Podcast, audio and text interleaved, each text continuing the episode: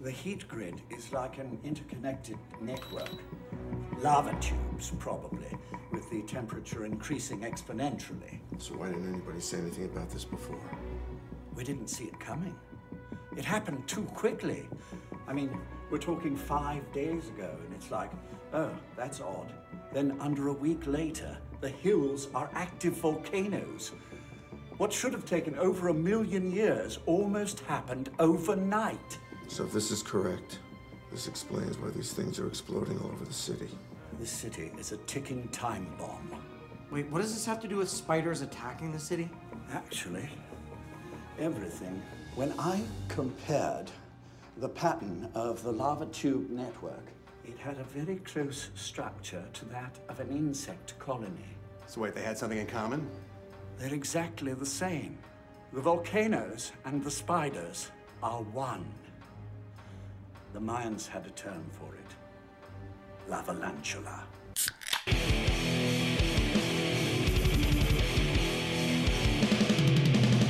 You're listening to the Buzzed Kill Podcast.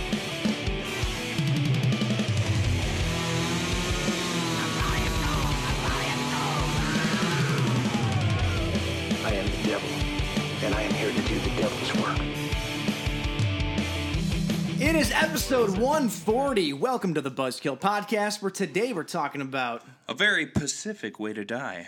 You mean specific? Uh, that's what I said. Pacific. Specific. P- Pac- Pacific.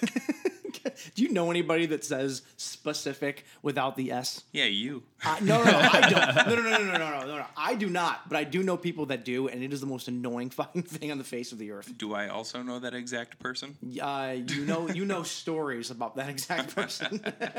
What's going on, guys? I'm Mike. I'm Jim. And I'm Branson. He's Branson. back. Branson's yeah, back. Yeah. Branson's back because we're back in Branson's uh, home studio. We here. are. We are.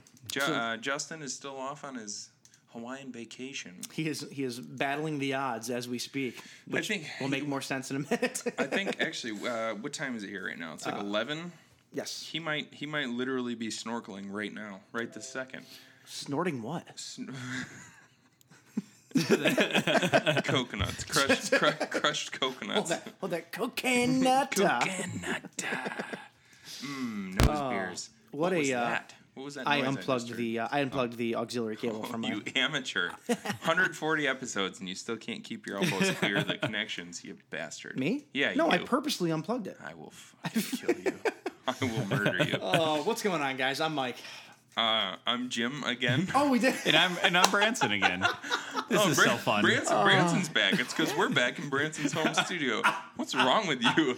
We've had like two and a half hours to prepare for this, and you just can't I've get had, anything I've, right. I've had like one beer, so I'm I'm drunk. That's Yeah. that's what this that's what this equates to. Jesus.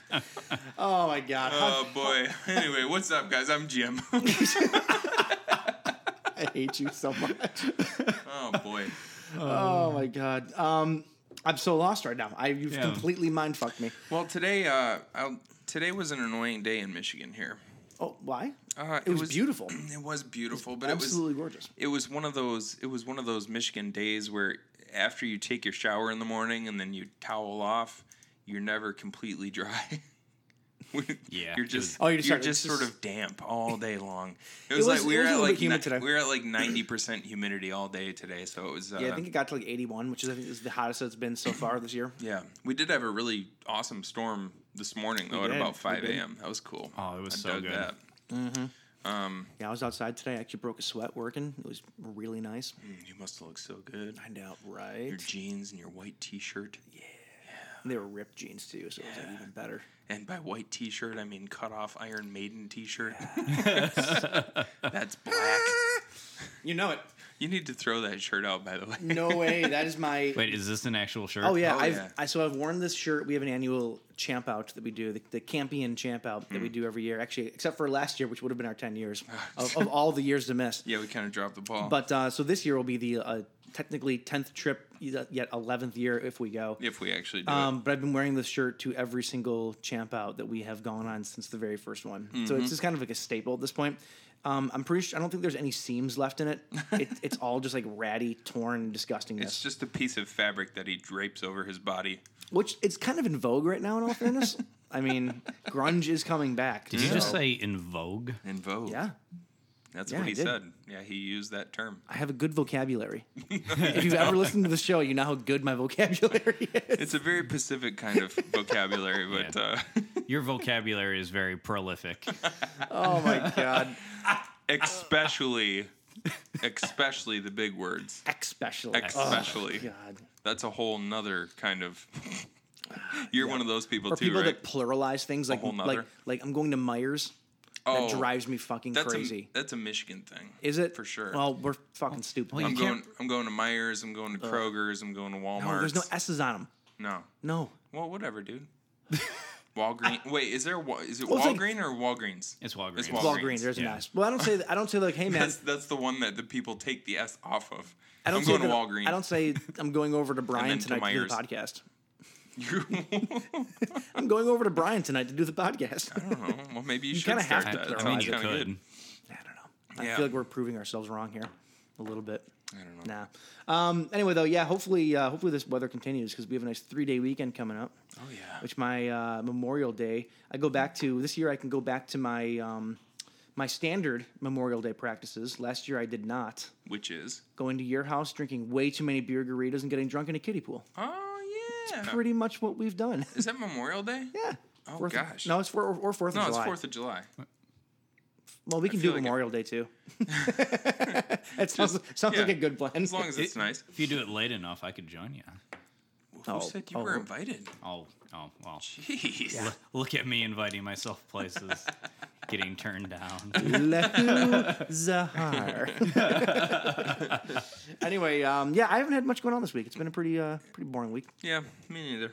I'm, Yep. a, I'm just a boring person. It's not a boring week. I'm a boring person. Let's a- face it, right? This is uh, another, another, another week in the boring life of Boring James. Mm. It's pretty much.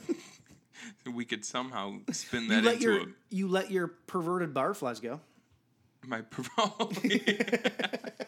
uh, well, here's a fun fact.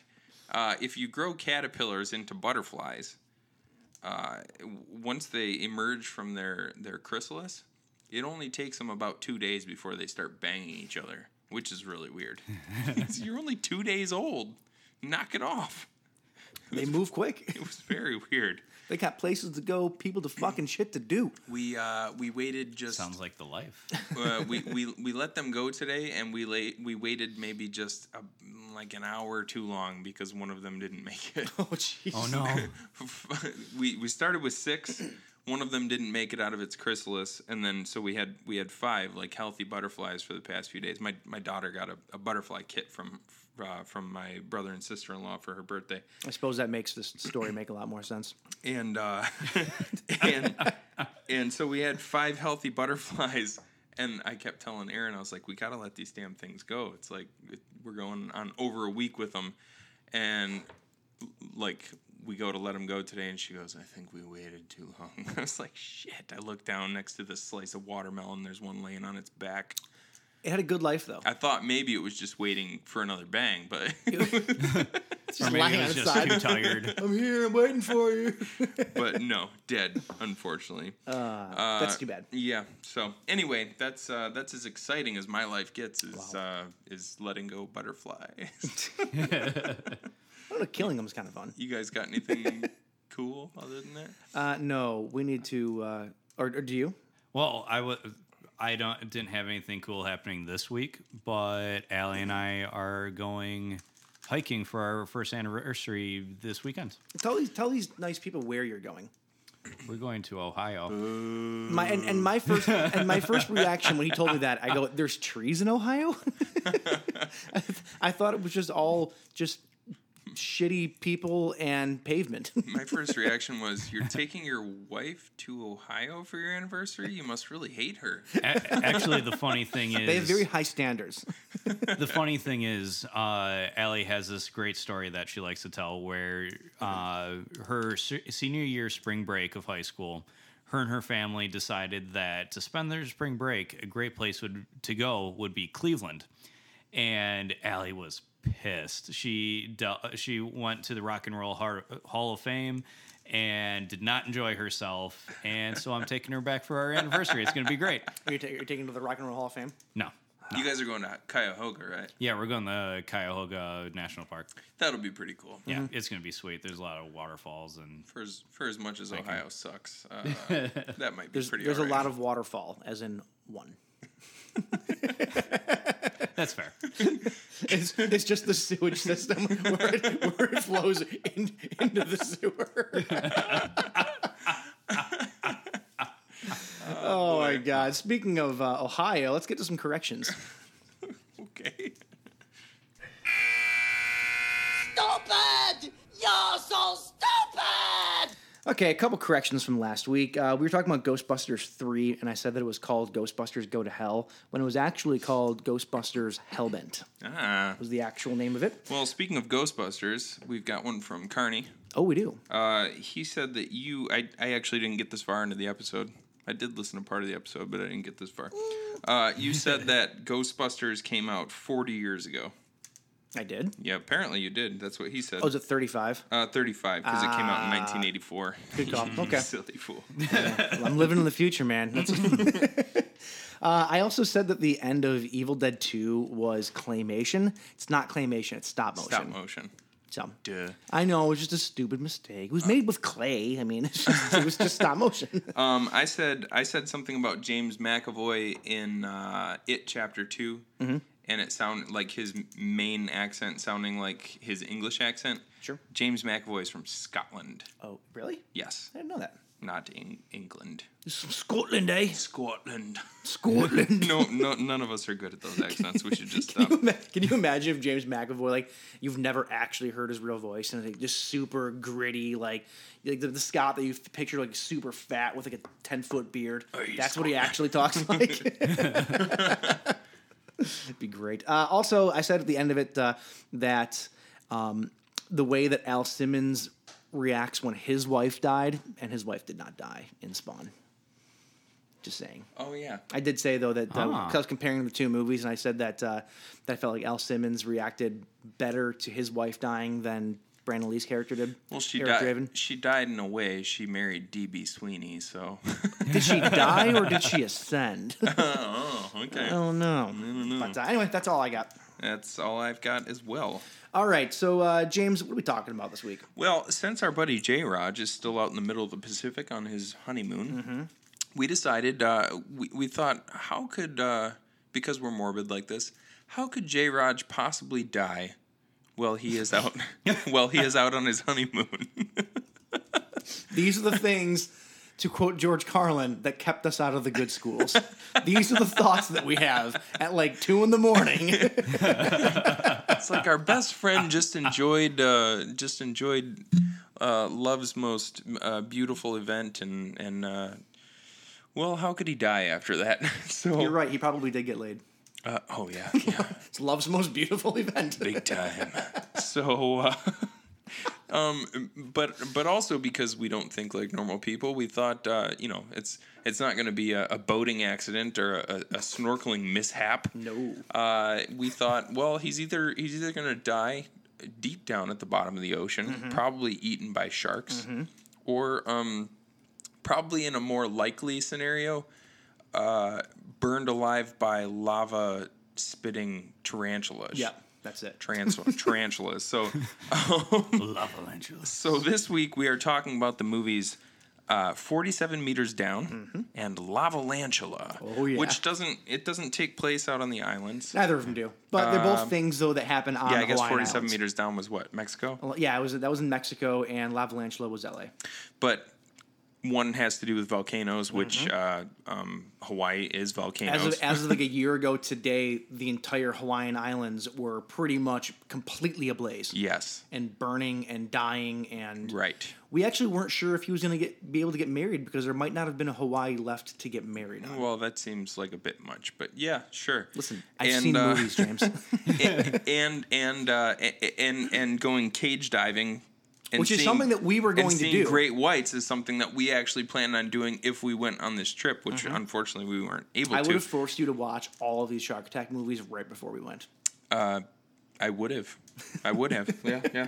That would have been a good time. So to go along with that, Michael here went out and got from uh, Kona Brewing Company since none of our movies took place in Hawaii, I figured that our beer had to. Yeah, yeah, for sure. Um, Kona Brewing Company is one of my. Let me put my spectacles on to inspect this beer. I took them off because I was sweating. It was hot in here. Here, take your beers, boys. Thank you, sir. Um, so Oop, need a bo- opener. You got one? yeah, I got a couple. Uh, Yeah, just, just give me this. two of them right here. Oh, you do? Just okay. yeah. Okay. Right there. I'll use the Okay. Jason one. Um, so this is from Kona Brewing Company. It's brewing since 1994. This is Hanalei Island IPA. Uh, ale brewed with passion fruit, orange, and guava with natural flavor added. How do you say the word? What? How do you say the name of the beer? Hanalei? Hanalei. it's a good thing it wasn't me saying it. When I picked up the beer, I go, oh, Hanali. That looks good. Hanali. I, I mean, I could see that. That's not terribly Oh, far I thought off. I thought you actually knew how. Is it? Do you actually know how it's pronounced? Uh, Because I was just assuming that I was an idiot. well, there's a road to Hana in in uh, I think on Maui. Okay. If I'm not mistaken, And- and, and that's how that and that's and L E lei. is lay. So Hanalei. Hanalei. Yeah. Yeah. that makes more sense. Um, Hanali. Lawrence Hanali. uh, kayak the stunning Hanalei Bay and ease your way through the tropical paradise of northern Kauai. Refresh your senses with this crisp island IPA. The subtle bitterness of hops is balanced by passion fruit, orange, and guava. Easy does it. Jay knows a little something about passion fruit. Hell yeah, he does. Let me tell you. Um, Kona Brewing Company is one of my favorite.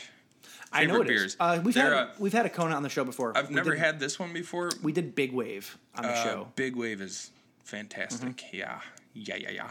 There's what Longboard is another one. Longboard. There's the fi- uh, what's the fire Pipeline? one? Pipeline. Yeah. Yeah, there's Fire something. Yeah. Uh, my my dad distributes this, so I've drank uh, probably I don't know five thousand of these in my lifetime. That sounds like an alcohol problem. Yeah. Well, it is what it is, boys. All right, cheers. Cheers. Cheers.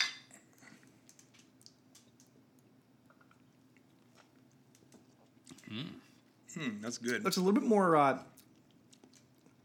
it's a little bit more skunky and tart than I thought it was going to be. This tastes like a good summer IPA. Yeah, I kind of like that skunkiness about it. You know. Is it bad though? I No. don't- you don't think so? I don't think so. I think. Uh, Because the born on date on this is February, February twenty first, so it should be fine. Yeah, it's fine. I think it's the uh, I think it's the citrus in it that's kind of giving it that sort of. It's because it's very, it is kind of tart. yeah, it is. It's good though. I like it. I like it a lot.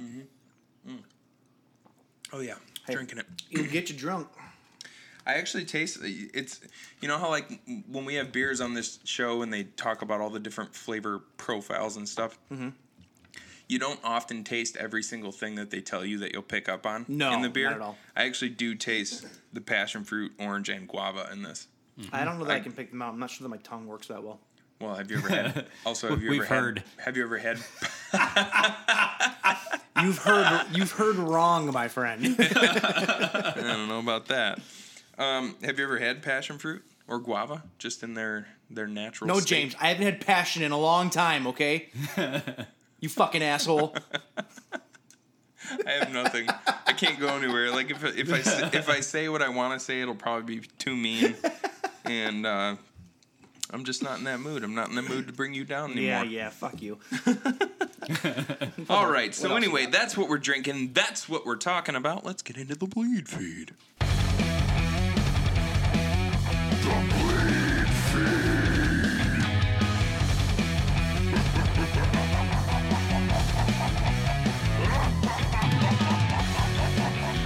All right, um, we we had a little bit of a continuation from last week's news, and uh, I was very pissed off about a certain certain guy that rhymes with Anne Backroyd. Oh. No, no, you weren't. You were pissed you were at Bill pissed off. Murray. You were pissed off at a guy named Schmilch Murray. Oh, you're right. You're right. Well, they're they're like You totally just fucked that up. Oh boy. I love it. for next week. Point is, point is, I have more pissy Ghostbusters news that I want that I need to touch on, uh, and this time it's Dan Aykroyd that I'm pissed at. Oh. Now I love Ghostbusters. I love the series. I love the fact that they're making a third movie. I have always wanted a third movie. You know, I wanted that passing of the torch so that we can finally get some new stories, maybe with some new characters, whatever. Right? I love ghosts, ghost hunting is just a natural progression, right? Fantastic. Danny Aykroyd needs to stop fucking making Ghostbusters plans before any single one of them gets off the ground. uh, this week, Dan Aykroyd uh, announced that he was pushing for another Ghostbusters project. This one called Ghostbusters High. Oh no. Yeah. So Ghostbusters, High will be the story about how the original three met in high school uh, in 1969. It's likely to lead to a TV series or maybe a movie, but maybe a TV series. Um, and it's just annoying because they can't get one fucking movie off the ground. Why is he writing scripts and planning for all these different projects?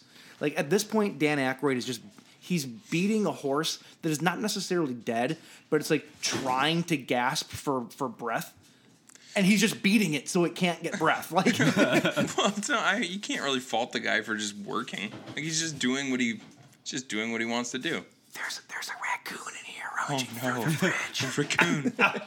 It's a very cute raccoon. That's a weird insight to your to your love life. Yeah. Apparently, you like raccoons. I don't know. I, I don't know how to go further with this one. yeah, kind of lost too. uh, no, he said it could, like I said, TV series, maybe a movie or whatever. But it's like, and he says that it's not going to be for another five years if they even do it. But like, just stop announcing things because it gets people excited, and you constantly let people down when you announce stuff and then it doesn't happen. Kevin I- Smith does the exact same thing. Well, yeah. like in, in that industry, there are so many projects that gets that get started and stopped. You're lucky if one percent of the projects you You're- work on actually go to fruition. Yeah, you're describing all of Hollywood all of the time. Yeah. I know, but like I- that's everybody does this. It's feel not just Dan Aykroyd. And no, it's but I not feel just like Kevin Ghost, Smith. Ghostbusters more of a Ghostbusters more of a sore topic though, only because they've said so many times that a third movie was was on its way, and then it stops every Yeah. Mm-hmm. single time. You think that he would learn his lesson by now to just shut up until something actually happens. yeah. That's all. Well, get over it, Mike. Yeah. Hey, this is the price you pay for coming to my home for this. My wife is hungry, so she's going to have a little bit of a snack. Yeah. I don't. Is that all right with you, Paul Frank? How could you say no? t- broccoli quiche.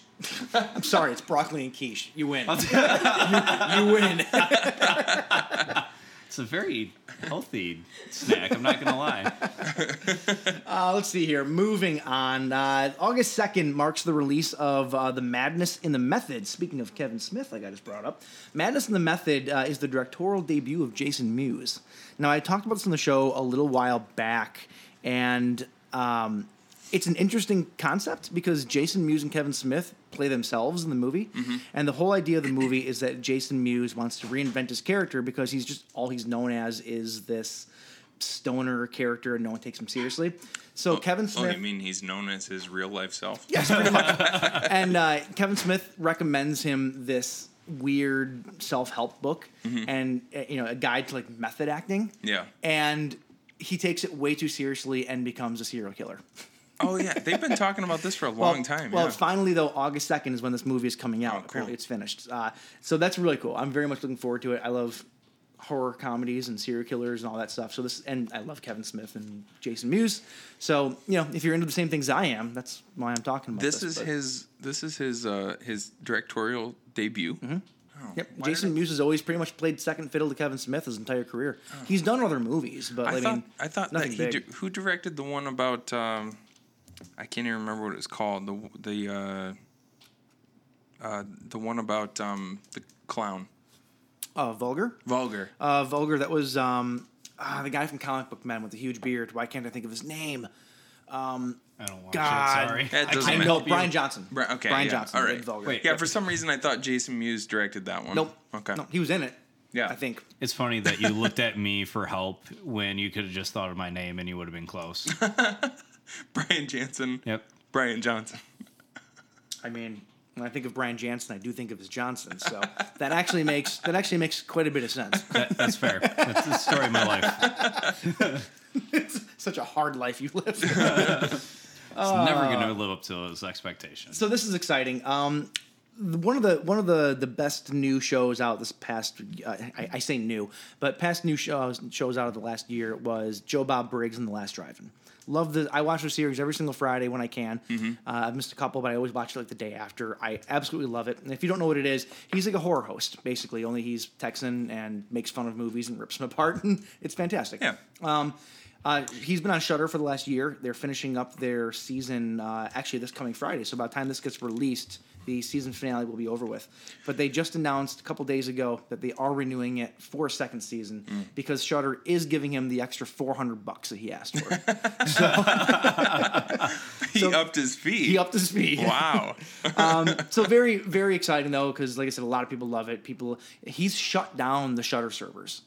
Oh, yeah. multiple times. Yeah, this uh, like getting getting involved with Joe Bob ha- was easily Shudder's best move so far. Oh yeah, and it, people are coming to them. I mean, it, for Shudder for only four ninety nine a month. Sign up now. We're not sponsored, but maybe someday.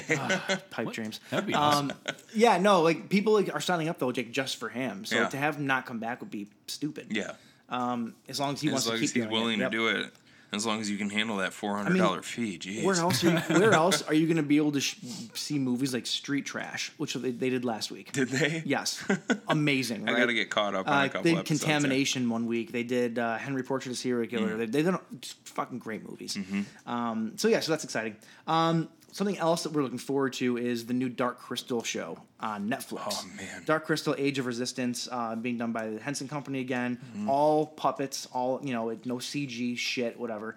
Um, that has a release date finally of August thirtieth. Did you see the pictures that they Oh released? Oh fuck yeah, I did. God, they look so, so good. good. So man. good. Um, so yeah, Dark Crystal: Age of Resistance uh, premiering on Netflix August 30th. Uh, it'll feature voices from, and this is just to name a few: Mark Hamill, Keegan Michael Key, Simon Pegg, Andy Samberg, Natalie Dormer. Anya Taylor Joy and Helena Bonham Carter, like plus tons more. They, they stacked cast for the show, so I'm very much looking forward to that. Um, good deal. Speaking of creatures, I got so many good segues in this. Sure. I did it on purpose. Don't look at me like that. don't, don't you look at me like that. when you when you bring attention to the fact that you have good segues, it makes your segues no longer good. Segway. Speaking of things that aren't good, uh, creature features are back in a big bad way.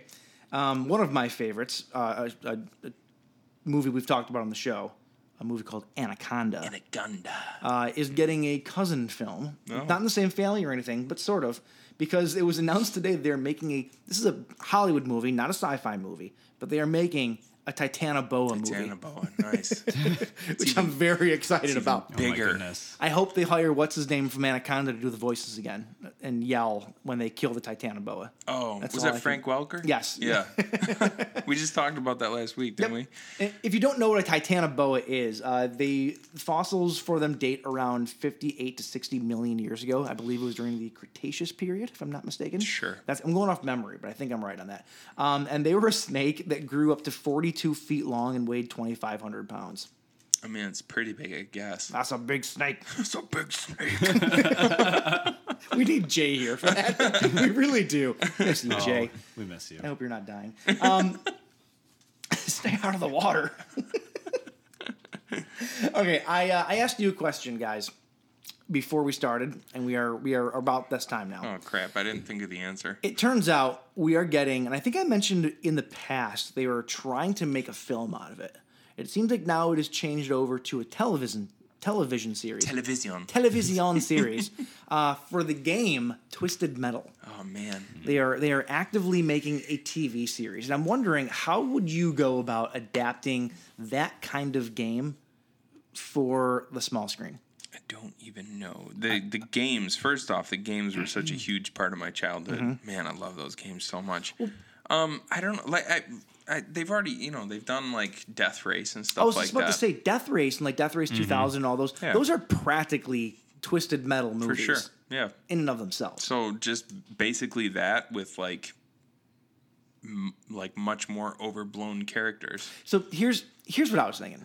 There was a show on I want to say it was Fox years ago. Is right after um, what was the, the show that Nathan Fillion was in Firefly. it was right after Firefly went off the air, right? Uh, Firefly Serenity was the film they made out of it, that Joss Whedon show. Uh, and Nathan Fillion was the star. He was also in Castle, and uh, he was in The Rookie, which I think got canceled. But um, he was in the show called Drive. They canceled it after eight episodes. It never even went f- a full season. They took it off the air. No one's ever heard of the show. Yeah. And it was basically about this guy and his daughter. Um, their his wife gets kidnapped, and there's this group of people kidnapped a whole bunch of people. And the only way to get your significant other back is to win this race. And so everyone is competing to get to the end first by any means necessary to get their significant other Wait, back. so only, one only- person's going to get their, their person back. Oh, that's a bummer. That's Jeez. depressing. And so basically, it's by any means necessary to get it. Set this in like not, not even the future, but just get like really interesting characters Mm-hmm. with really interesting backstories. You could turn that into like a twisted metal game. Yeah, for sure. Because it's a road trip show. They're on the road constantly because it's like a cross country race. So I think Twi- that could actually work really well. Yeah, I, like the idea of turning it into a rally type thing Mm-hmm. is is pretty cool. Because twist, Twisted Metal was always, uh, well, I guess when I say rally, I mean more like a uh, like a gumball rally kind of thing, like cross country. Because Twisted Metal was always more of a demolition derby Yes. sort of thing. Which I don't think you can really do demolition derby unless you have like one character and it's like his life of a demolition driver, and that would yeah, just, that would just that would get old really Yeah. fast. So I think the idea of turning it turning it into a rally type Mm-hmm. situation would be pretty cool. I, I think I, I said that that's my idea. I think they could actually do something kind of cool with that. Yeah, I don't know sure. though if that would work for network TV though, like maybe Syfy or something like that. Yeah. Maybe AMC or something It has kind of quirky shows, but I don't know. I I, don't know. guess I guess if you if you really, it would have to. I I- I feel like it would have to be like sort of a post-apocalyptic, like Mad Max sort of thing. You know what that I mean? That would be Yeah. cool. If they were going to do a, t- a film out of it, absolutely. Yeah. I don't know how you. I feel like the cost of that would be ridiculous though for a, a weekly episodic TV show. Yeah. Yeah. You know. TV shows are getting increasingly bigger budgets, though. I, like, I'm more excited when I hear something's being made into a TV show than I am into a movie, just because of how ridiculous TV shows are getting. well, the small screen is the new big screen. In all fairness, Mm-hmm. you know, it, it really is. But it also it also makes you worried because when you hear about uh, some property that you really love being turned into something for the small screen, you know, like the odds of it taking off are I, I don't I don't know what the actual odds are, but it seems like one in ten shows actually makes it. You know. Yeah, mm-hmm. I, I feel like too. People are, are are so quick to dismiss ideas, especially within the horror community.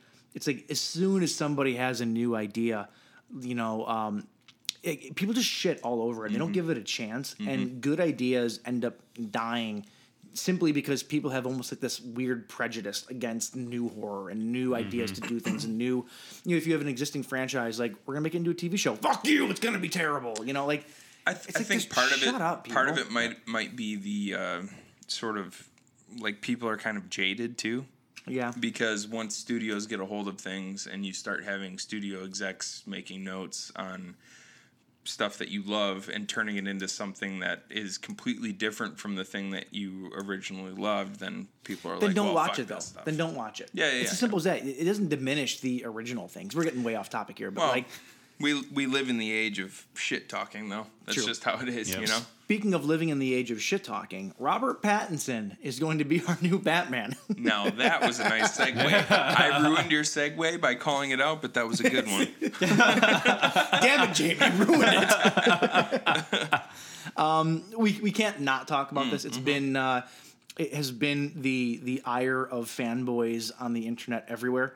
Um, I've feel like gotten into a few fif- fights already over it, sticking up for it. Actually, I was just gonna say I feel like it's been 50-50, but honestly, I think I've I think I've seen more in uh, like I think I've seen more support for the idea than I've than I have uh, people n- not really liking it. I think that especially for that role too, because that role has been played by so many different people at this Yeah. point. It's not like it's been one person the entire time and they're recasting it. Uh-huh. There's been so many different faces that have played Bruce Wayne Batman. So many good ones, so many bad ones. People thought that Heath Ledger was going to be terrible as the Joker. Um, people thought that Michael Keaton was going to be terrible as Batman, and they always consistently seem to prove them wrong. Right. People thought that Uma Thurman was going to be a terrible Poison Ivy, and she ended up being the grace of the screens. Uh, sure, yeah. Wait, she was. Poison Ivy. Maybe not. in in the worst Batman, but Michael's favorite probably. Which one? Batman and Robin? Wasn't that the wasn't that your favorite? I, I do love that movie. Not because it's a good movie. It's not a good movie. It's terrible. Oh, I hey, do love was. it though. All right, everyone. Or chill. Did you just say freeze? How would that how would that make any sense? All right, everyone, freeze. Um, no, I I personally though I kind of love it. I think that it's weird casting, but I think that it kind of needs it. it took me a couple days to come around, honestly, uh, because I, you know, like you hear Robert Pattinson, and you automatically go to Twilight, which is, yeah. you know, that's what everybody does. Uh, the Twilight movies, they did not, they weren't good, right? No, they were, they they were bad. Like I, I, it's that's not me just being a, a dick, like and hating on some teeny bopper shit. They were just. To, it, in my opinion, just bad movies. even a glittery turd is still a turd. Sure. Mm-hmm. But Robert Pattinson, like many people have pointed out, went on to do a lot of like really amazing indie roles and stuff like that. And he has some acting chops. He's got chops, man. and I think that uh, I, think he's going to be good. He's actually in a new movie coming out. He's going to have to bulk up. He seems he's kind of little. well, the suit will do that. Most of the guys that played Batman weren't huge. That's true. He might have to bulk up a little bit, but I don't think it's gonna be that much. Yeah. Um, he's got that rugged uh, chin line or jawline to to pull off the mask look. He, yeah, that's I, I feel Absolutely. Like I've, like you and I were talking about this, and I, I do feel like that's important to have like a the good chin, Yeah. because you kind of have to you kind of have to have that thing that even with the mask on, you can kind of tell who it is. Like uh, Christian Bale, for as much as I liked him as Batman, doesn't have a good. Where is she? Where is she? Harvey Dent. Oh. Can he be trusted? You woke up in the studio Did you ever cat. notice? Did you ever notice Uh, that he, but he talks Chris- like that even when no one's around? It doesn't make any sense. Christian Bale doesn't. He doesn't have a good chin though. no, he really You doesn't. know? I still liked him as Batman. Oh yeah, I though. loved him as Batman, but he doesn't have a he doesn't have that good chin. But Robert Pattinson actually does. He He's got a does. big square jawline. Mm-hmm. I- Well, not it's not big. But He's in um, the It's Witch. not like Patrick Warburton kind of no, jawline, well, but Patrick Warburton would be a great Batman. Har- Harvey Dent. I really want to see that now. I really want to see that now. Yeah, that's right. can, can he be trusted? It's- that's not a good Patrick Warburton. It's good enough- it's good enough, You get what I'm going for. Oh my because gosh. because think of him as uh, the Tick. Oh yeah, he's great. Yeah, He's fucking. great He looked awesome in the suit. He had the big old jawline. He looked. He looked awesome. what? He looked. It's that Seagram's baby. Um, anyway, yeah, I don't know. I think I think he's gonna be great. The only thing that I'm worried about is his voice because he does have a little bit more of a high pitched voice. Um, but they can that's they, they can work on that though. He can develop a little bit lower thing. He's in. I was gonna say he's in the Witch Director. I, I forget the guy's name. The guy that directed the the Vivitch. yeah. He's in. Robert Pattinson is in his new movie. Is it Eggers? Robert Eggers. Robert Yes, Eggers. Yes. So he's in his new movie, and it looks fucking awesome. What is it? I forget what it's called. Um, I've seen The some- Lighthouse. Yes, the lighthouse. Oh, I've only- I've that's only- what you were talking about Yeah. earlier. Okay. Yeah, I kept trying to start this conversation. so when you started talking about it, it's like, hey, this is my thing. Because I am so excited for this movie. And everyone who's seen it at the Cannes Festival has loved it. It has a 100% on. It, I, I wish we had a camera set up for that. Um, yeah, everyone who has reviewed it has given it a positive review. So right now it's sitting at a 100% on Rotten Tomatoes. Yeah, dude.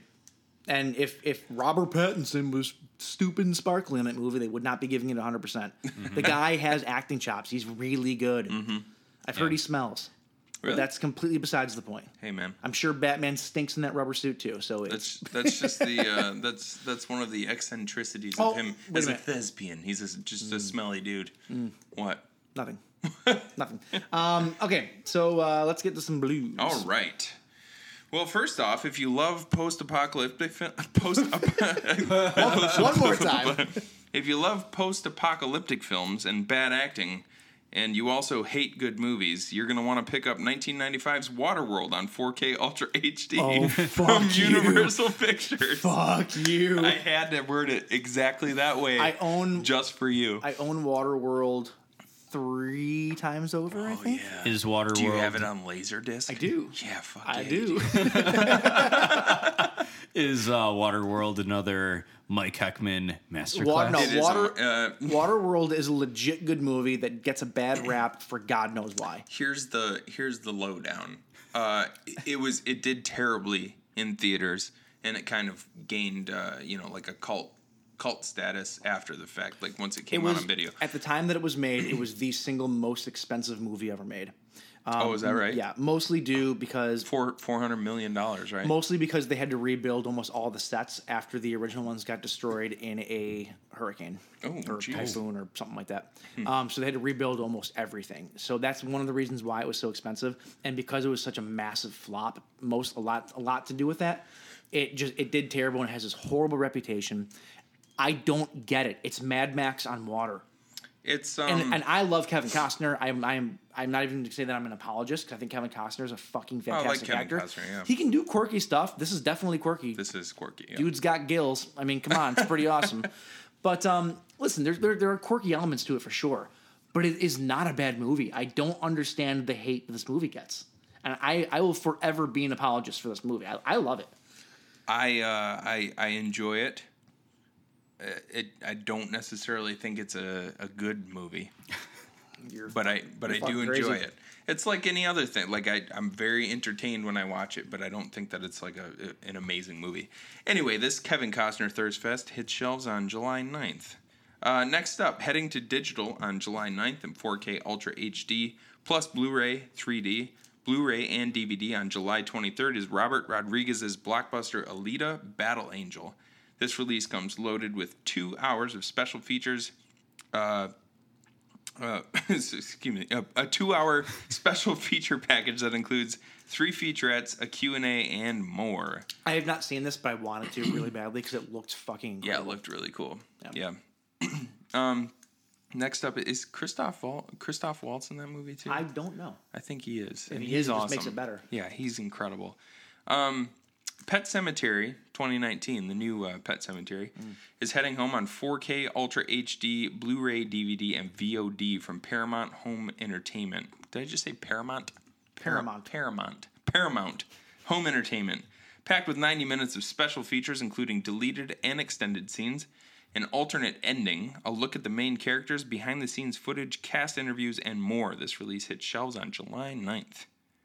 Uh, speaking of Stephen King, because Pet Sematary is a Stephen King adaptation. It is. The classic ad- adaptation of uh, Stephen King's novella The Body, Rob Reiner's Stand By Me, is getting a 4K restoration and will be heading home on August 27th from Sony Pictures Home Entertainment and will include never before seen deleted and alternate scenes. Stand by Me wasn't the name of the novella. No, it's called The Body. Oh, I didn't know that. Because it's about a it's about a group of. Have you ever seen Stand by Me? The body. The body. The body. Your body is a. Uh, uh, you've, you've never seen Stand by Me, have you? I've not. No, I need to. It's so good. That's one of the movie like I that's one of the movies that was like on constant rotation for me when I was younger. It's so good. It's got a great cast. Um it's just a damn good like coming of the age two Corys kind of were in it, movie. weren't they? Corey, Corey Heyman, Corey uh, Feldman. Was Corey Haim? No, just just- Corey. was it just Corey Feldman? Corey Feldman. Uh, River Phoenix. Oh, that's who it was. Okay, Uh, okay. Why can't I think of uh, shit? What the hell's his name? Joe's apartment. Studley. Oh, like um, he's he's super um, handsome yeah. now, but he was a little chubby kid He was, when he was he in, was he was in um, uh, that Tom Cruise movie, wasn't he? Uh, what Tom Cruise movie? There's like hundreds of them. the Show Me the Money movie. Uh, oh yeah, he was. Uh, Why can't Why can't we think of his name? Branson, Kush. look it up. He was Kush. He- he was- What, this what's his character's name? Kush Lash. Kush Lash. Just tell me the characters. Uh, River Phoenix, Wil Wheaton, Jerry O'Connell. That's Will the one. Wheaton- No, not Will.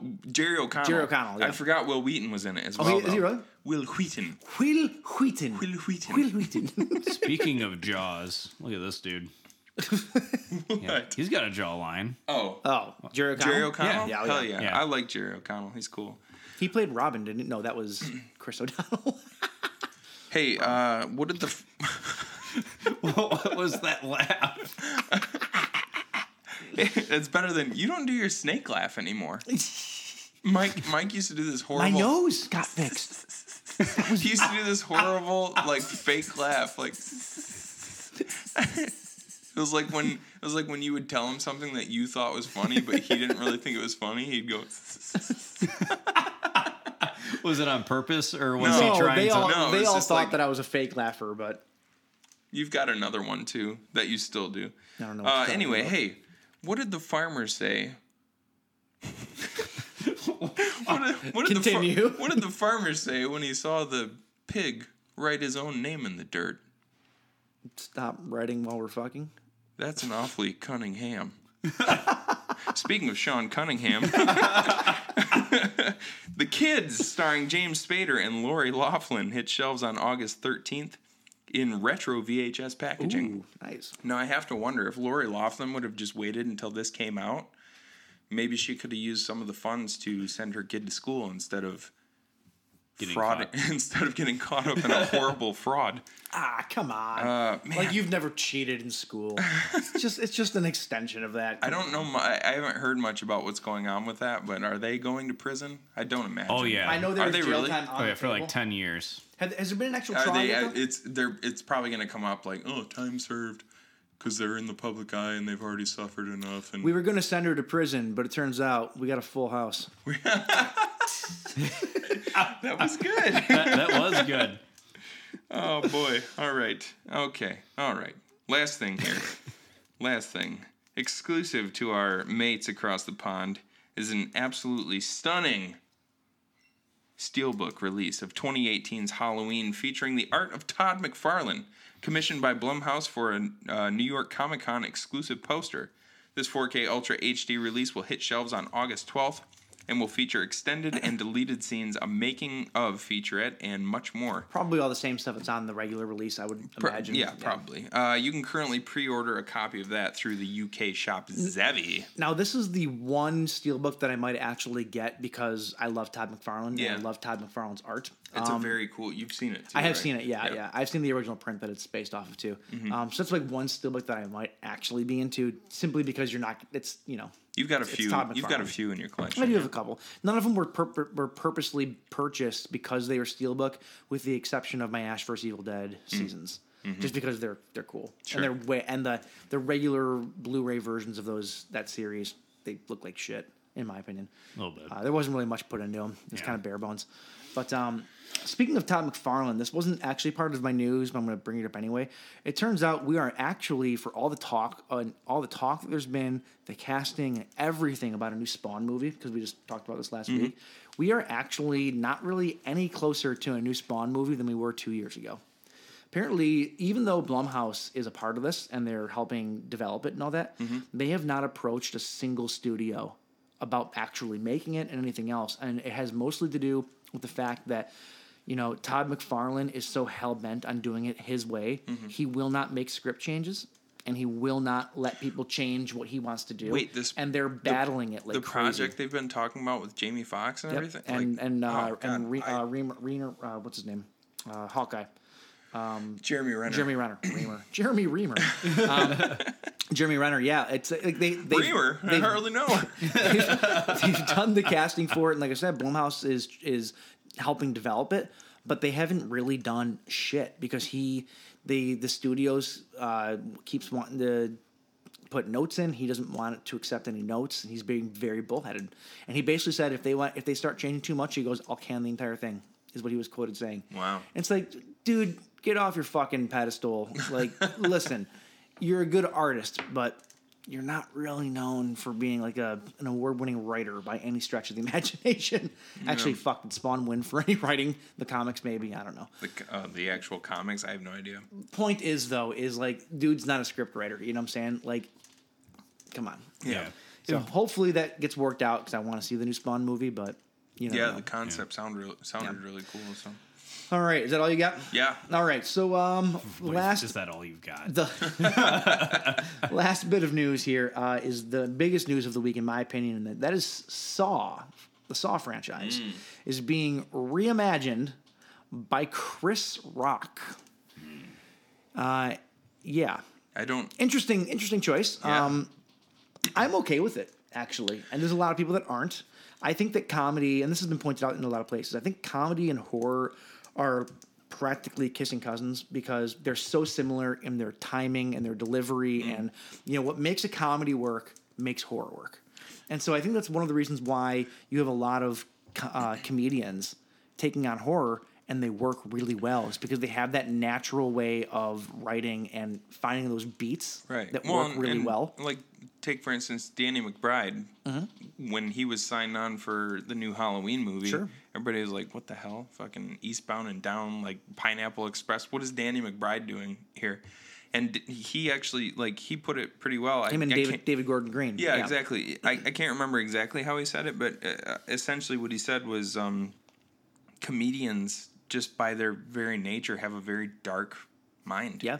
Like you kind of have to be a little bit fucked up to do comedy, and that translates well into horror. Yeah, and the fact that this is being produced by I can't think of their names off the hand, but the the same three producers that have produced every single Saw movie. Uh-huh. They, they have the control of the franchise. They're still on board. You have uh, Leigh Whannell and James Wan both on board as producers, and they're bringing back. And this is interesting. They're bringing back Darren Lynn Bousman to direct it. Darren Lynn Bousman directed two, three, and four Yeah. Arguably some of the, the best movies because they set up so much of the mythology. Right. You know, so it's like I'm a little bit confused though as to why they think that like let's completely reimagine Saw. But you know what? That old series was really good, so let's bring back that director. It's like, well, it was good because of him, so just continue the story. like Yeah. it seems a little bit weird to mix it. But it also doesn't sound like they're completely rebooting it. You know, because what, what they say is that it's a fantastic vision that re- reimagines and spins off the world of the notorious Jigsaw.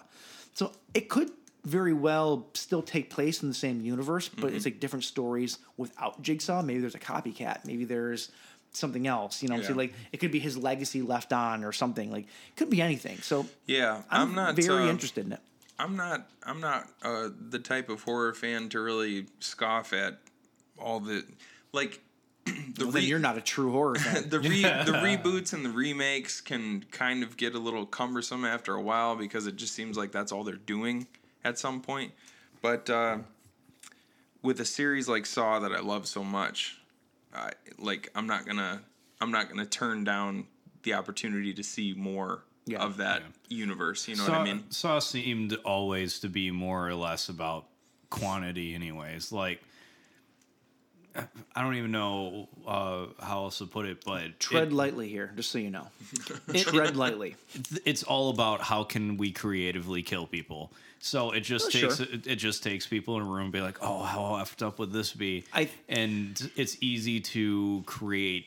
You're lot missing of though. stuff I think that there. if that's all you're paying attention to in those movies, though, you're missing the absolutely brilliant writing. Because those, that's what those movies, like at least to us, like we're James and I are huge fans of that series. Mm-hmm. Um, even Jigsaw, Jigsaw was not the greatest movie ever made, but there was still like a couple of twists that kind of fed into the original Mm-hmm. series. It was kind of cool to see those characters come back. There was a nice twist, whatever.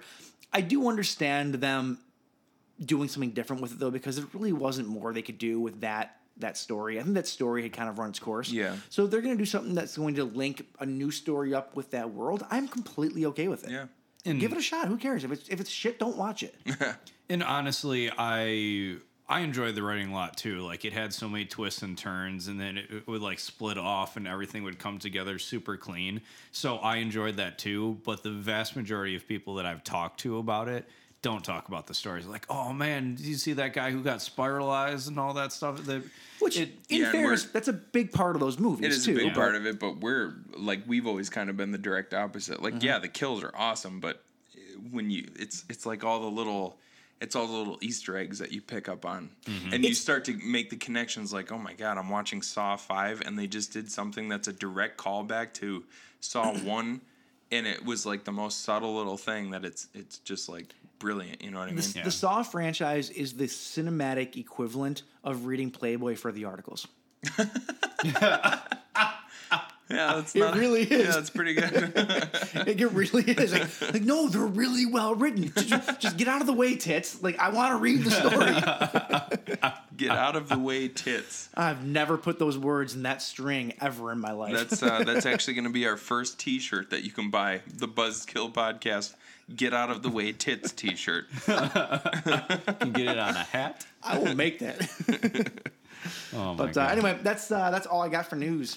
All right, so uh, Jay is gone, obviously, and uh, we are taking over his stupid facts of the day. And uh, I think, just like last week, we're gonna go ahead and get three of them down because why the fuck not? We're making our own rules, right? Because it takes three of us to to equal one J One J-Rog. And we need to Mm-hmm. str- and we need to stretch this out to two hours, two and a half hours this week. so we're gonna, we're gonna have all this time. Uh, I will start, um, and this could be a correction because I didn't actually fact check it, but who gives a shit? Um, you were born with 300 bones, I was. but by the time that you are an adult, you will only have 206. Oh my god. Because they fuse together. Maybe. Your Actually, your your yes. wife might have a huge correction on that. No, that's uh, I've heard that one before. That's true. What do you got, Branson? All right. So mine are, mine is turtle eggs that are kept at warm temperatures produce females, while those that at cool temperatures make males. really? I feel like Dwight Schrute covered that on The Office Oh, did he? when he was talking about trying to make a son. Can you imagine if that was the same case for humans?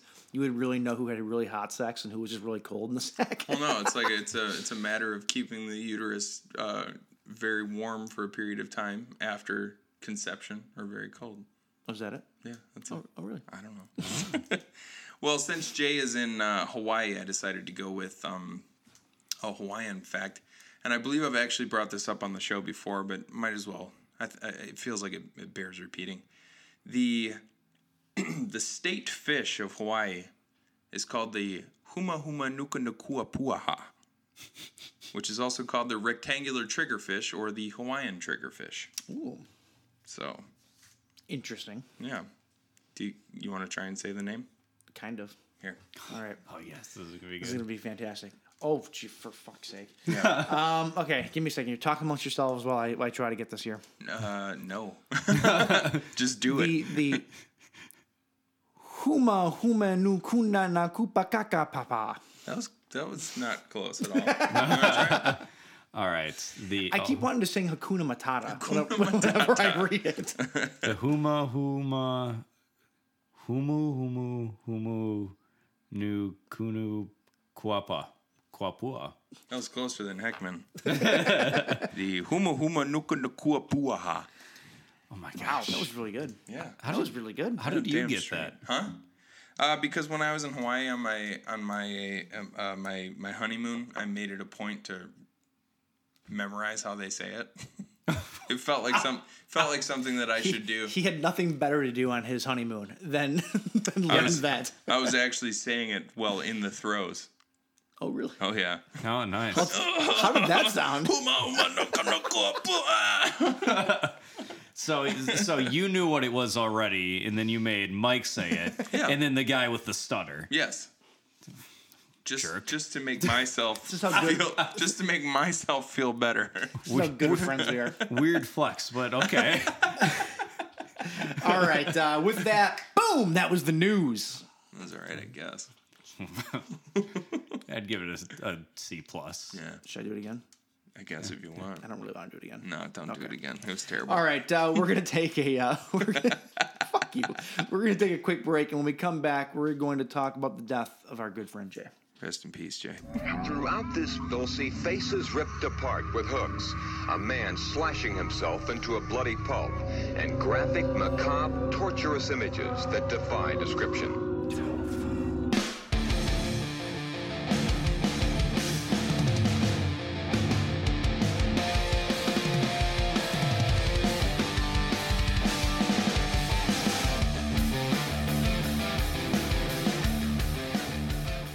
All right, I'm back. I was, Actually, we're back. we're back. Well, I was I was over there petting cats because studio cats. You know, it's what it's what you do. And Buckley is a particularly good studio cat. Yeah, I kind of thought he was dead for a second. 'cause I was touching him, and he wasn't moving. lots of lots of death in the air today. That's that's that's the uh, the general reaction of pussy from Mike. Come on, come on. Yes. Oh, that was the that was the best of the night. I I hate you all so much. but we love you so All right. much. Um, What are we? know- What are we I don't talking even know what we're talking about first. Let's talk about 47 meters down Okay. first. All right. Because it's, So, uh, it's going down. So, 47 meters down from 2017, two sisters vacationing in Mexico are trapped in a shark cage at the bottom of the ocean. With less than an hour of oxygen left and great white sharks circling nearby, they must fight to survive. Yes. Uh, so this movie is is uh, starring a couple of couple of real logos. Uh, first, first you got Claire Holt as Kate. Fine.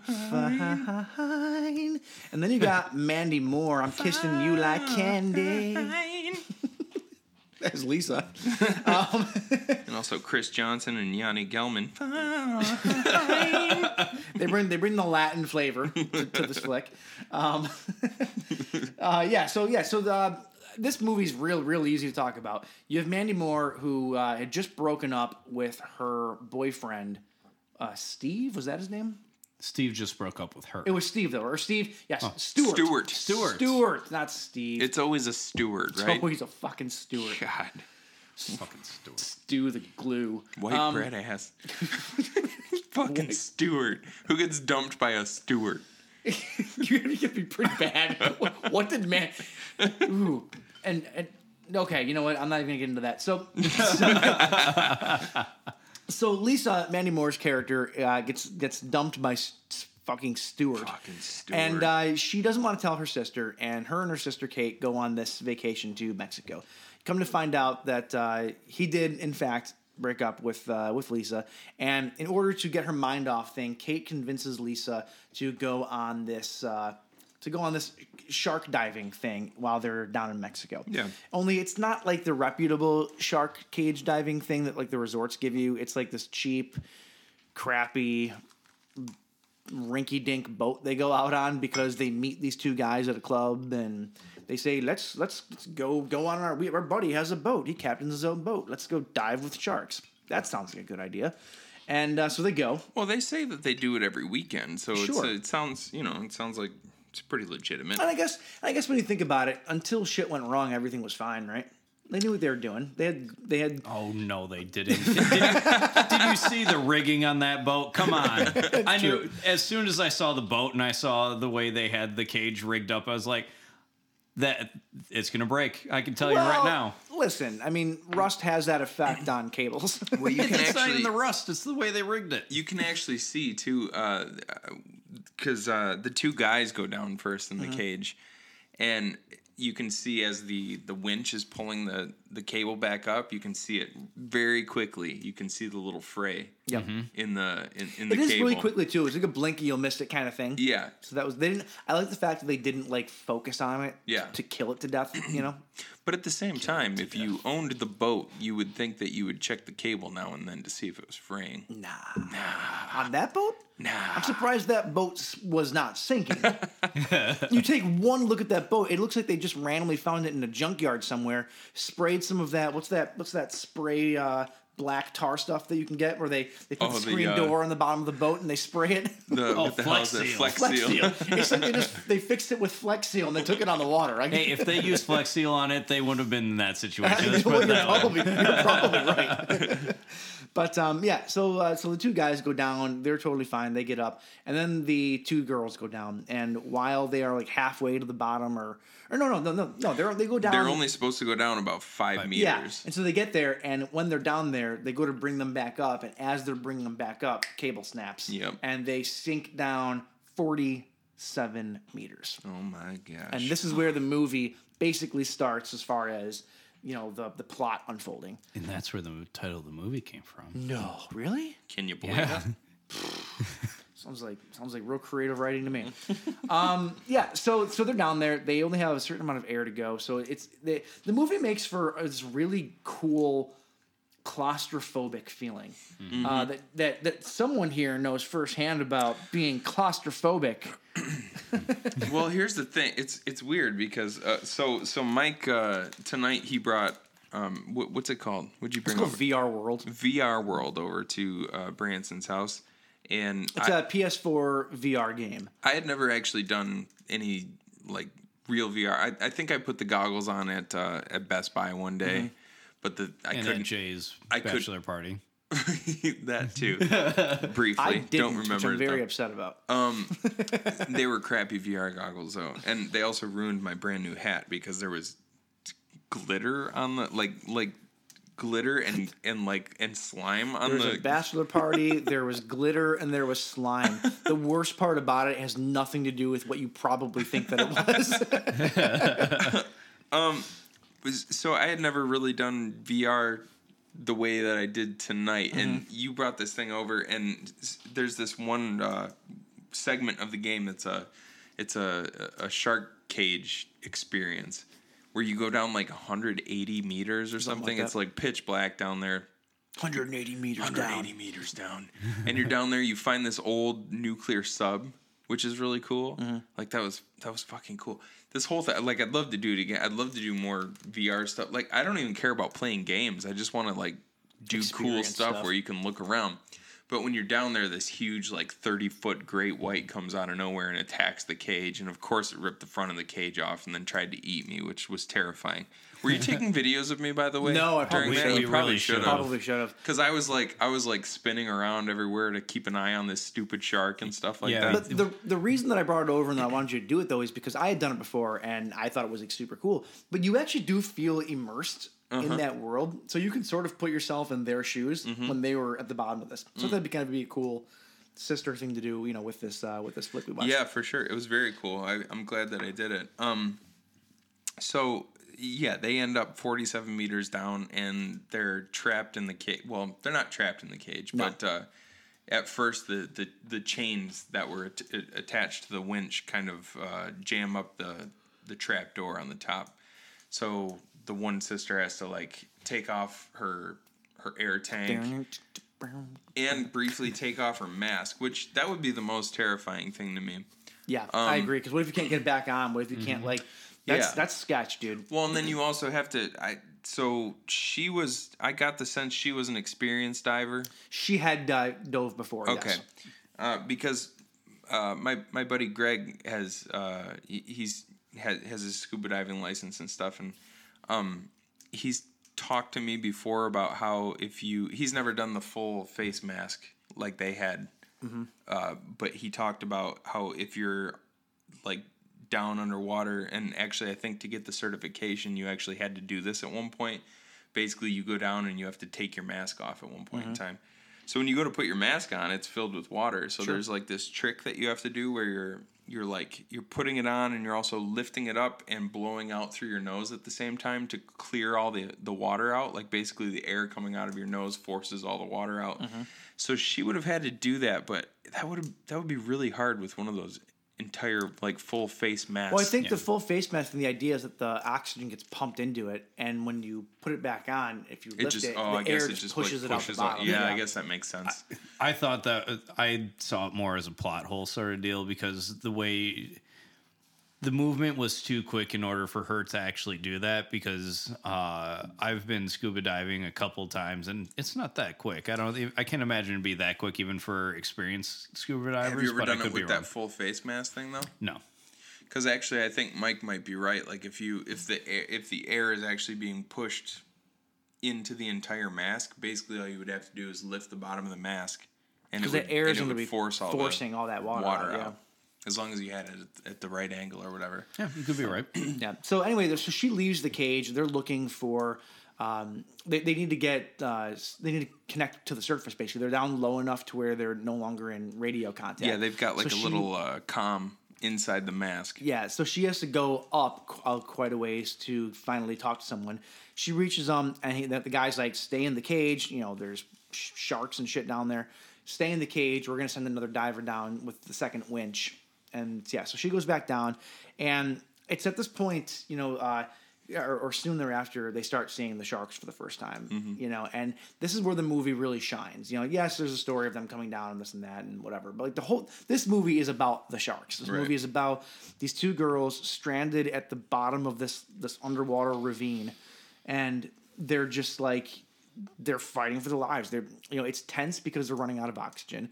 They can't leave the cage for too long because there's sharks around. Um, you know, and so it makes for this really really tense uh, environment. The problem with it though is that they sort of ignore that sometimes. because uh, so eventually you have I think it was Javier that comes down to try to uh, set up the second winch. I think so. Yeah. So Mandy Moore's character eventually has to go out. Right? Is it Mandy Moore's character or is it Kate that goes out to try to find Javier? Um, it is Mandy Moore's. It's Mandy Moore. Okay. Yeah. So she goes out to find Javier, and she's following the light of a flashlight that they think is is with him. And turns out it's just the flashlight, and she comes to find out that Javier was eaten to death by a shark. Um, eaten to death. eaten to death by a shark.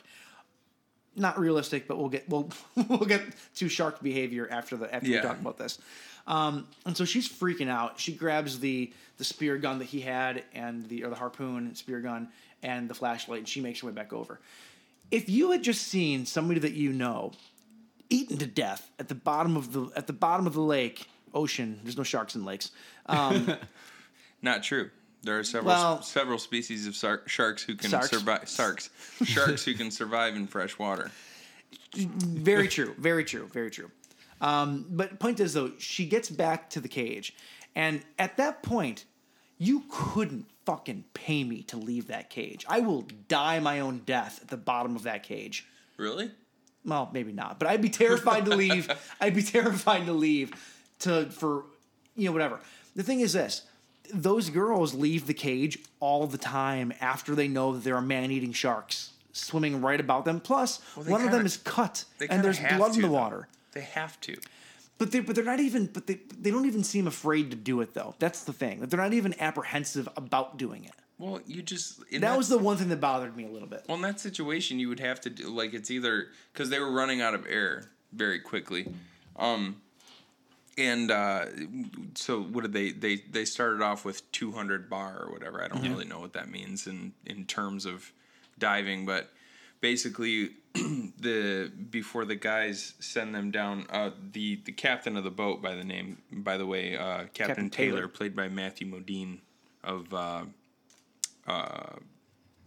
Full Metal Jacket Oh shit! I didn't know Fame. that.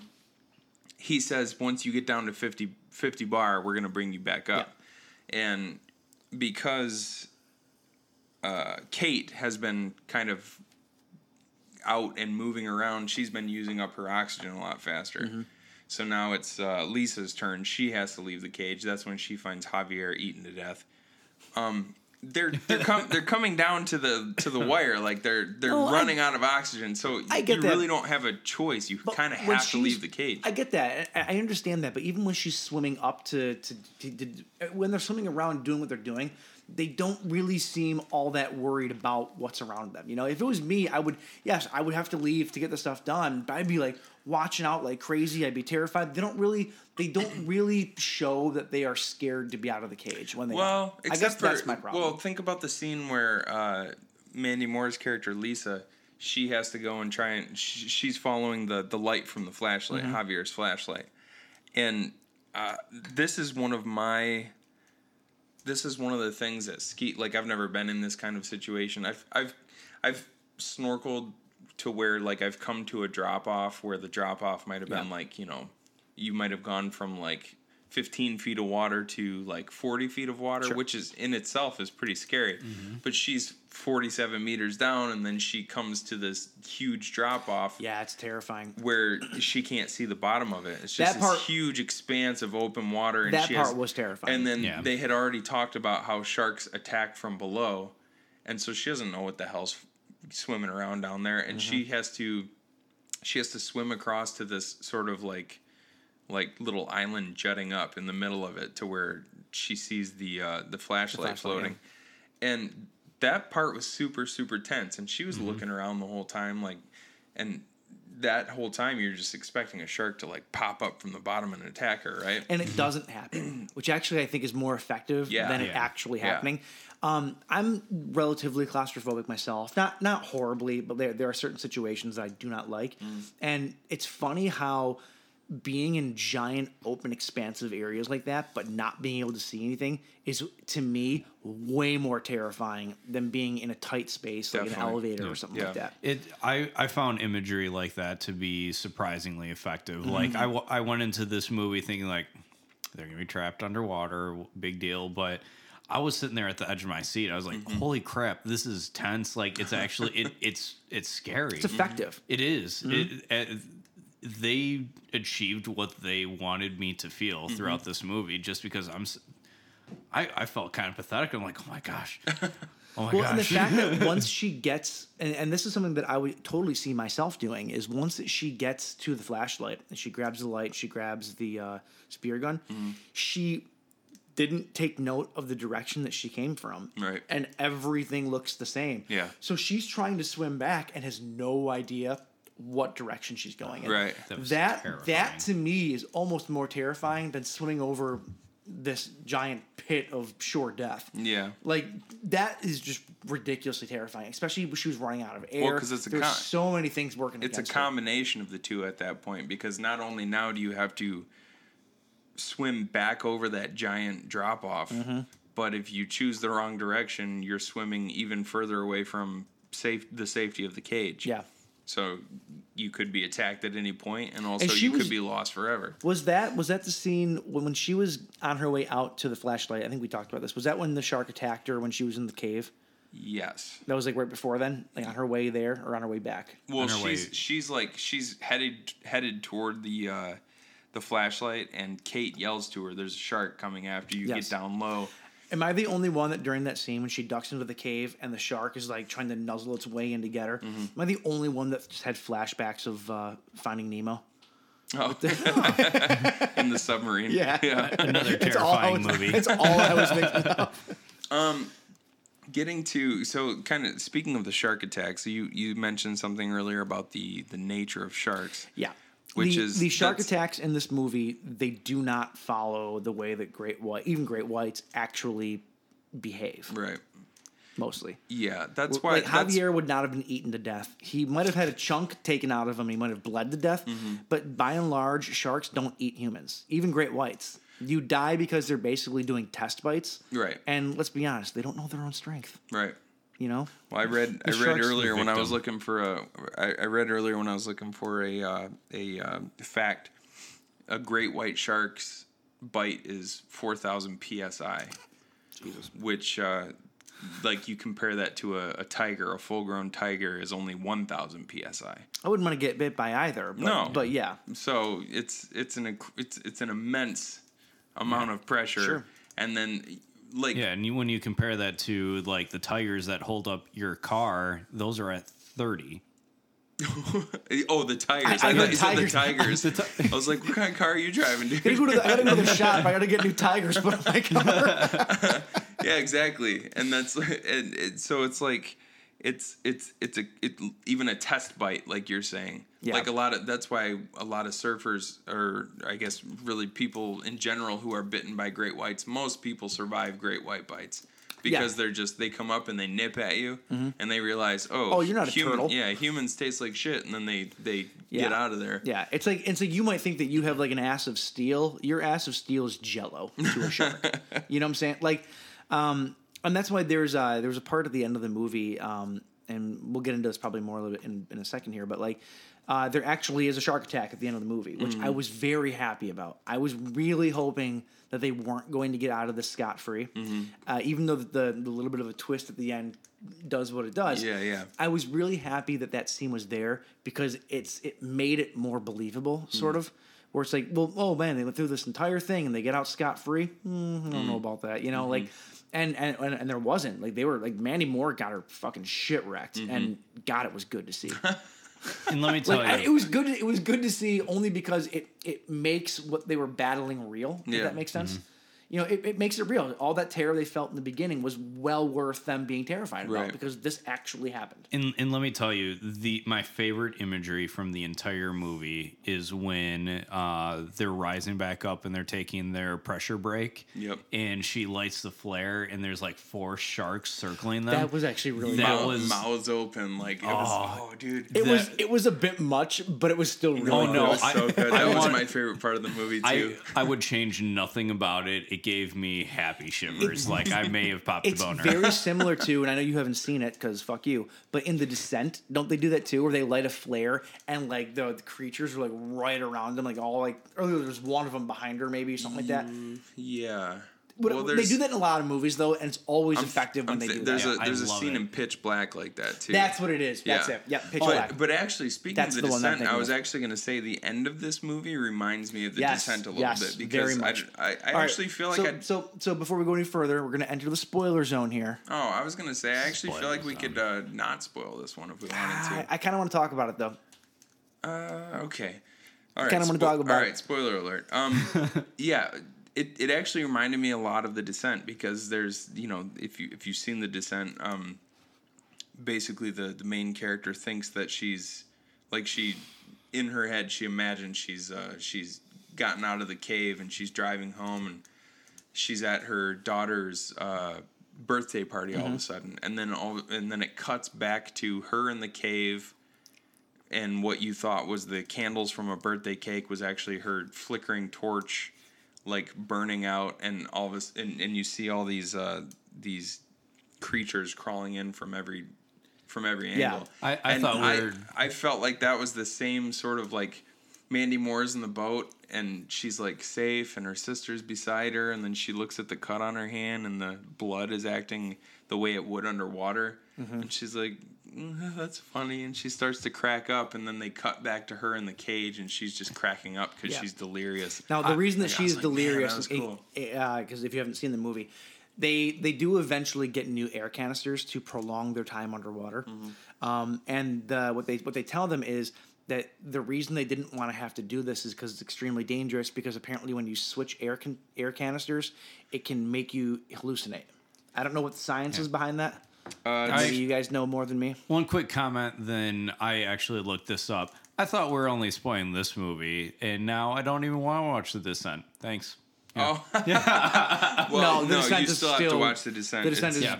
the- yeah. There's Yeah. so much more to it, Yeah, but man, it's it, it's on my uh, watch list. But I looked up, uh, uh, I forget what it's called, but I looked up like why this happens, and it's less because they switched can- canisters, and it's more from prolonged exposure to pressurized gases. oh, okay. So Certain okay, so, so your body gases. can only handle what's in the tank. It's not supposed to have more than that. Is that basically it? Well, it's No, just, you're, it- you're just not supposed to be underwater breathing in pressurized gases for that long. Okay. Exactly. Well, what about the scuba divers that you see? They had two tanks on their back, though. Well, it, Are they pressurized differently, or are they I think this movie kind of sped up the process. okay? I don't think it's something that would happen that quickly. You mean to be honest, you mean there was something that was a little bit unfactual in this movie? Come on. Well, the, the first, the very first, uh, like when you look up the trivia on IMDb, the the very first fact is at the depth the characters are, experts suggest that they would uh, that there would be less than 15 minutes of air for them. yeah, well, that sucks. So, it yeah, it, it probably like like you said, it's they kind of sped up the entire process. So Mm-hmm. it probably made it it like it was supposed to be several hours that went by. Yeah. And I don't actually know how many because there are peop there are people who dive for hours at a time, Sure. right? Sure.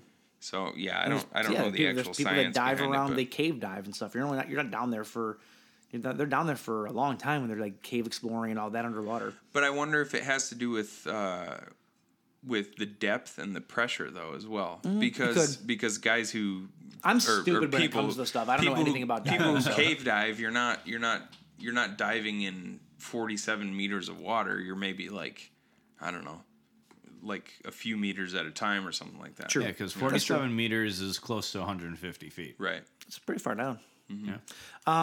What were we talking about though? We were talking about the um, uh, oh the ending. The reason that I wanted to spoil the ending, uh, and so she's hallucinating, and it turns out that everything after her getting the new air canister basically is a, is a hallucination. I didn't care for how they did it, and I think that it would have been more effective my way. Just saying. Which is I have a better I have a better ending. I think that everything that happened afterwards should have actually happened. And and she gets there, her and her sister, they're doing everything that you see. They get up to the boat. And then as soon as they get onto the boat and she's breathing real air and she comes back to reality, she's looking for her sister and she realizes that her sister wasn't with her the entire time. Mm. And she was just hallucinating her sister. Yeah. It would have been a far more effective low blow to the character, I think Yeah. than the way that they did it at the end. Yeah, and I, I You know what I'm think saying? Like that would have that would have really fucking sucked. yeah. I think an ending like that would have And been cool. Sorry, I don't mean to cut you off, but she was so terrified of doing things by herself in the beginning that would have been a character development thing where she actually did do it all by herself. Right. Whether she knew it or not, she was doing it by herself. I Yeah. thought that would have been way more Yeah, effective. I, Yeah, I- that's- that's I, good. I don't think the. Uh, Uh, I so kinda, I thought, I'm sorry. oh my, cut me off. I I thought mm, the one thing I would have changed that would have made it a little bit more believable is have the shark bite her by where her injuries were, like in the hallucination, rather be than be, her being bitten in the head. Because that's how she died. Like you see the shark come up and bite her in the head. Oh, you're talking about Kate? Yeah, Kate. Yeah. I don't know. So- I kind of like that scene. Like it it was. It was a good jump scare, kind of, you know, but mm-hmm. Yeah, it was really cool, but it made it so it's like this is a hallucination. She's dead. She was bitten in the head by a shark. You know? yeah.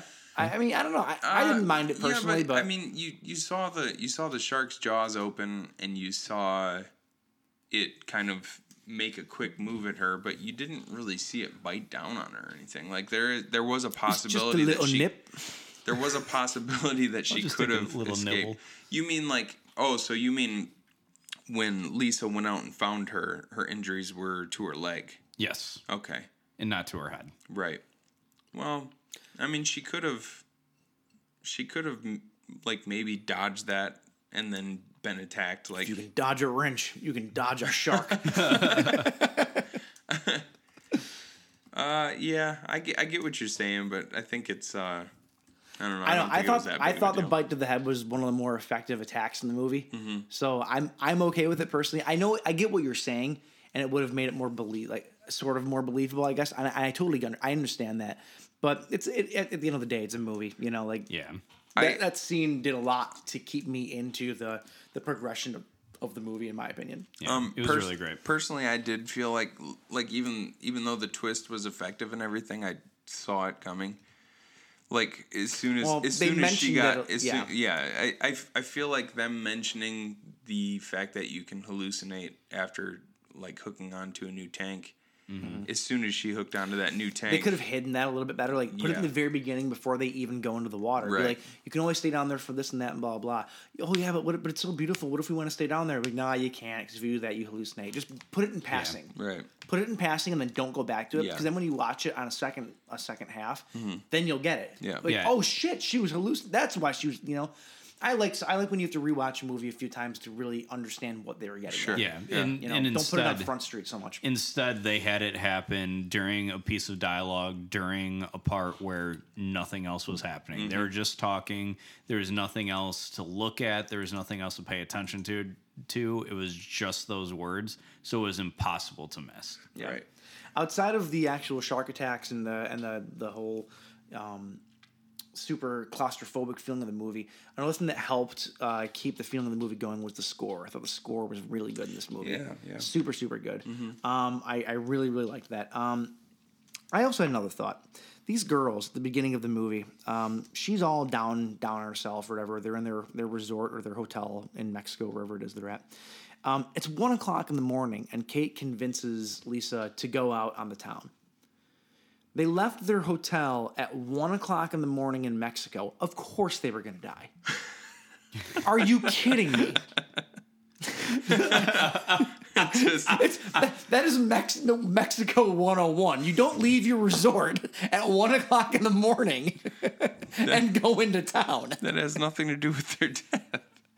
I'm just saying. It was like, a delayed. It was a delayed Mexican death. It was, I'm just saying. The cartels don't get you, They've upped their the, game from the, the. sharks will. It's no longer a Colombian necktie. It's a Mexican great white. That's that's what they give you. Oh my gosh, stupid. Also, they say that great whites grow to 25 feet. That is false. They do not. Well, they can. Well, they can, but they they said that there's but, always they're like, oh, there's we, all we these always go out and foot see sharks. these 25 footers. No. That's not. You'd yeah. be lucky to see one once in your life, probably that Right. big. So that's a little little What I, facetious. I think currently, currently the the largest great white that anyone knows of that has been like uh, spotted in the wild is 20 foot, yeah, a 20 foot female. yeah. So There there was also you know we're talking about the um the behavior of the sharks. Mm-hmm. Sharks can smell. I, this might be a correction as far as the actual like length, but sharks can smell a drop of water from like Drop or a of drop, water. a drop of, a drop of blood. There's so much water around you. they can smell There- a drop of I swear to God, there's water around here somewhere. Where is it? I've been looking for so long. I love you guys. Um, sharks can smell a drop of blood in the water from like miles away, right? yeah. There was a lot of blood in that water. There'd be way more than just one shark around them. I kind of felt like, you know, um, Well, there and wasn't. There wasn't just one. There was three or four. they, I still feel there'd be way more than that, though. I feel like there'd be a frenzy. yeah, probably. and other fish too, predatory fish that live in the ocean. Like there'd be more. Yeah. Um, like uh, yeah, I don't know. I just thought that, and then when they're underwater, and like, uh, is it Lisa that cut? No, um, uh, yeah, Lisa cuts her hand, and like the whole time I'm watching this or whatever, and I think I mentioned this too. I go, oh great, now she has to fight off sharks and tetanus. Jesus Christ, well, she the she- worst. Well, she because that her. cage was pretty fucking rusty. no, she cut her hand on the harpoon. Well, you don't think that was rusty coming off that boat? Yeah, that's yeah. Come on, Yeah, that's come true. on. And now you I'm got surprised that thing even worked. Let it's us got rust and fish ickies on it. Jeez. um, the one thing I will say uh, uh, about this movie that was kind of off-putting to me is some of the dialogue was, it was like because they were underwater and they had the masks on and you couldn't really see their facial expressions all the time. They felt like it, it felt like um, they were adding lines in where the where there didn't need to be lines, mm-hmm. just because they needed to sort of narrate what was going on. Mm-hmm. Um, yeah, yeah. It, that wasn't terribly distracting, but I did notice it at times. Yeah, it was just something that I kind of picked up on, and I was like, "Eh, that's kind of weird sometimes." and not to mention, if I spent like literally 12 hours being like, I don't want to do this, I don't want to do this, and suddenly this happens, I'm not just going to be like, oh no, it's okay, I forgive you. By the way, we're going to die, thank you. Like, ah, that that part was a little. Yeah. And what are you gonna do? Fight her underwater? I, I would have let her. scuba, scuba fight. I would have let her have it for a good 30 seconds, then moved on. the slowest slap. I would have pulled her mask off and uh, let her drown, and turn off her respirator, and then turn it back on when I need it. Now I have more air. I have I have one more thought about uh, what I wanted this movie to do. When she started hallucinating, I really, in retrospect, would have dug this movie if they pulled a total fucking 180. You ever seen The Incredible Mr. Limpet with Don Knotts? yeah, If they pulled some of that shit and suddenly like she's everything was cartoons. suddenly she was hallucinating and she just starts seeing cartoon fish like coming at her and stuff. oh my gosh. It would have been fantastic. I'm just saying. You also called Spawn a master class, so I like shit. What can I say? Um, so this is interesting. Uh, the film was originally um, the the film was originally called 47 Meters Down, but when it was picked up by uh, the studio, they renamed it In the Deep. And it was going to be originally uh, by Anchor Bay, and it was going to be originally released uh, as a straight to video, straight to DVD type movie. Um, in the like eleventh hour, though, it got picked up by another studio, retitled to Forty Seven Meters Down, and released theatrically. And the rest is history. This movie was a huge hit, especially for what it was. Can you imagine if this like would just went under the radar? We wouldn't have the sequel coming up. Uh, Johannes. Um, I can't remember his Roberts. Johannes Roberts would not have directed Strangers Prey at Night. Like this, this, like the fact that this movie got bought up in the in the eleventh hour is was huge for Yeah. him. Was you, huge for this movie. you could almost say it made waves. also, this movie did suffer one big loss, and that was uh, James Van Der Beek was cast to play fucking Stuart. He was Mandy Moore's boyfriend who dumped her. The Dawson dumped Mandy Moore. yeah, I was gonna say he specializes more in like creek type stuff than ocean kind of Oh. I get it. I get it. It makes sense. But uh, yeah, so he had filmed some scenes. They cut them all out of the movie. Unfortunately, I kind of want to see this movie though with with with with the Dawson in it. I'm not gonna lie. I like James Van Der Beek, but that would have been completely unnecessary. Speaking of unnecessary, probably unnecessary to talk about this movie anymore. yes. So let's move on. Um, Let's move on to a completely unnecessary movie. Lava Lavalantula from 2015.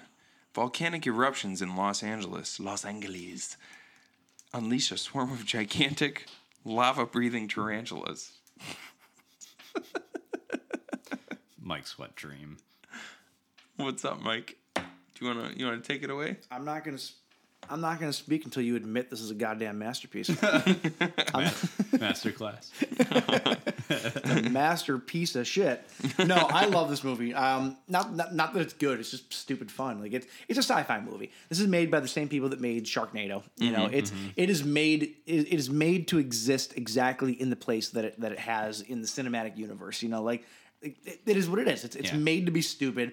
It's made to look like crap. Com- Yeah, it in all was. fairness, it was It's- very purposefully a B movie. which is good though. Which I that it, there's a there's a sense there's a sense of of of pride, co- sort of, in how shitty it looks. One you of know? my favorite things that uh, um, uh, I can't remember exactly what was happening in the movie, but at, at one point in time they show they show footage of, from like a cell phone or something, and it's uh, it's the like the lava bombs dropping on the city and blah blah blah, and and I I can't remember who said it, but they're like, oh yeah, I yeah my my kid has that same app on their phone. Like they at this point they've blown up the neighbor's cat like 83, 83 times. And the funny thing is, I, we've played around with that Sure, app on sure. our phones before. Mm-hmm. Before, Before. and uh, but the the explosions in this movie, it's almost like they intentionally made those explosions look exactly like that app. Oh, yeah. because for And the rest of the movie, they all they were look like just like stock that. effects. Yeah. And I can tell you exactly why. Uh, right after I say this, I thought it was so funny that they brought up that they're like, "Hey, check out this video my friend caught on their cell phone." It was the exact same clip from the movie Yes. just a few minutes Yes. earlier. I loved that so much. But uh, the technology that they use to do this, like I, uh, I used to be very heavily into video editing. And they look that way because the effects brag about it. Oh, I used to be like back in high school, and I was never good at it. Uh, but they have to make those effects, like the smoke and all that stuff, super opaque. That way, like you can't see that, like you can't see the actual thing behind it. So the Mhm. smoke's all opaque, so you can't see. Oh, everything's okay right behind it. Right. It just makes it that much easier to do. Oh sure. Yeah. Yeah. Um, okay, so Steve Guttenberg, yes, that's Steve Guttenberg. Uh, he plays washed-up action star Colton West. Um, he uh, he, he uh, has a family. His wife, uh, played by Nia Peeples, uh, Olivia West, um, MILF. Yeah, Right. yeah. Right. Um, Distractingly so. d- right. Running around she that looked sports like bra. she looked like she looked like Tila Tequila if Tila Tequila aged gracefully. Tila Tequila. There's a name I haven't heard in like. I 12 always thought years. Tila Tequila was hot, but there is no way at like the age of like 49 or so that she is going to look good. I'm sorry. There's just not. she, she may have looked good for like a second and a half when she was 23. Uh, yeah. And now she's, tw- I don't know, 27 and probably doesn't look good. we're, we're- we're assholes. Uh, Nia Peeples though plays Colton West's wife Olivia, and then they have a son uh, named Chris. And so, so Colton West is coming home after getting fired off of uh, uh, Le- uh, Leigh Whannell's film set. I thought Lee- there wasn't their son's name Wyatt. Oh, it was Yes. Wyatt. Why do I have? Uh, because these are out of order. Of course they are. Um, sorry, Wyatt was their son's Yeah, name. You're Chris. Chris was Patrick Renna, You're right. aka the Great Hambino from Sandlot. yes, Yeah. yes. Sorry. Which, by the way, uh, he hit he hit the age of 25 and then just stopped aging. he did. looks exactly the same as he did, like, well, not in the Sandlot, but like a slightly older version than than in the Sandlot. It's pretty funny. much, pretty much.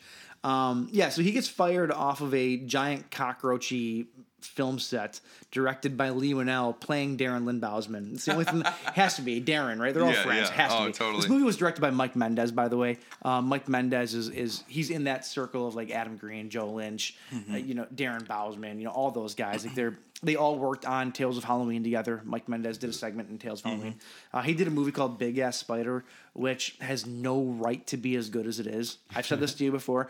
It's it's not good because it's shitty like this movie. It's shitty like this movie, but it's actually good. You know Like, what? It's, it's a funny movie. It, it really works. I think I was actually when we were gearing up to watch this movie and like all the hype you had thrown my way about it. I think I was actually mistaking it for you telling me about Big Ass Spider. Yeah. because you I remember I can actually remember exactly where we are where we were when you were telling me about Big Ass Spider Mm-hmm. and why it had no right to be as good as it is. Have you seen it though? No. Oh, dude. No, you- you not need to. yet. I don't want to hype it up too much, but like it, it has no right to be as good as it is. um, but it, but it's it's competent and it's good and whatever. Um, so yeah. Anyway, uh, so it's basically this is Colton West. He he hijacks a bus. He meets Patrick Renna's Chris, and they form this little duo. And they're basically trying to save Los Angeles from giant fire breathing tarantulas. Oh yeah. Yes. Lava I mean, Angeles. If that doesn't sound like a t- if that doesn't sound like a Tuesday, I don't know what does.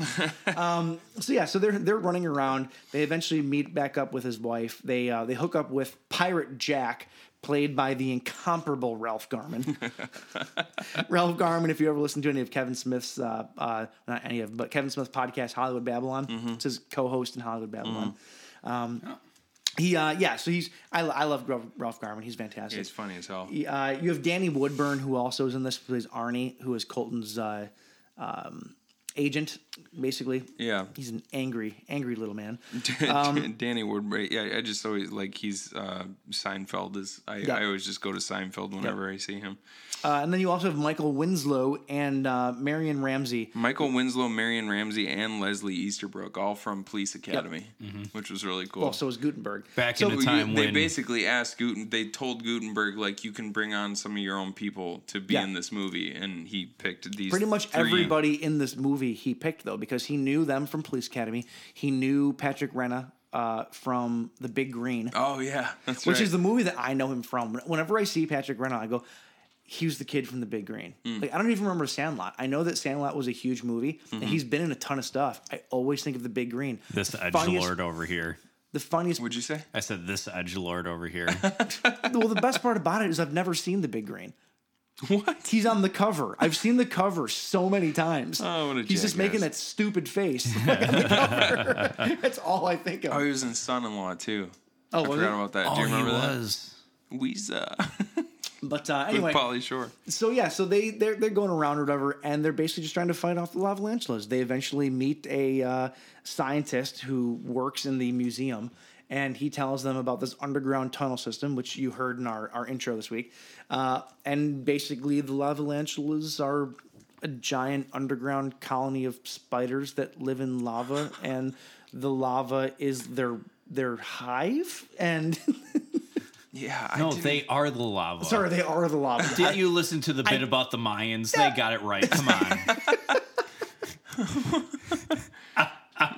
But he says he says that uh, he says that lavalantula was a, a Mayan term, even though the the word lava didn't come into didn't come into existence until like 200 years after the Mayans were already like Yep. completely wiped off Yep. the planet. Also, I love the fact that it like he was the one that told them they're called lavalantulas. Yet the newscasters were already calling them mm-hmm. lavalantulas, and they, everybody's just coming up with this word on their own. Like, which I get it; it's a fun word to say, but it doesn't make any sense whatsoever.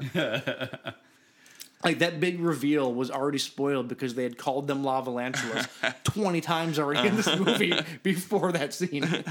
it kind of takes the sting out of it a little bit. Um, yeah, it, this, I, I love this movie because, like I said, it's stupid. It it doesn't make any sense. It's not supposed to make any sense. Yeah, I, I feel like I feel like this movie, rather than talking about the uh, the plot or anything like that, it's it's mostly just it's There- made what plot? it's yeah, it's mostly just made up of bits. Yeah, pretty much. And so we should probably just talk about our favorite bits of the movie. oh, absolutely. Um, like how about the fact that uh, Guttenberg's wife kickboxes a spider? She does. Kickboxes a spider, and then uh, and then I love how she's she's smashing all the glass in the in the house to like get weapons out. She's got, she starts off like a, like a fucking Highlander sword. That thing melts. It melts. She yeah. tries throwing throwing stars at it. Those melt. and then she can't smash open the glass. That that gun looked like it was from something. Doom. Did it? Like, Yeah, why? it was like a doom gun. Why do you have It's a, a very effing? specific looking, like specific gun. You know. Why do you have a sawn-off shotgun in a glass case in your living room? Well, not even that. It was like a fantasy sawed-off shotgun. It wasn't Yeah. even real. Mm-hmm. So why? And it clearly was a movie prop. Why in the fuck is did they did they make a working fantasy shot, sawed-off shotgun? That's how people die on movie sets. Rest in peace, Brandon Lee. Well, well, all the all the guns on movie sets are completely operational. Unless they're completely fantasy and not real. Whoa, Why would you make a fake a fake gun a real gun?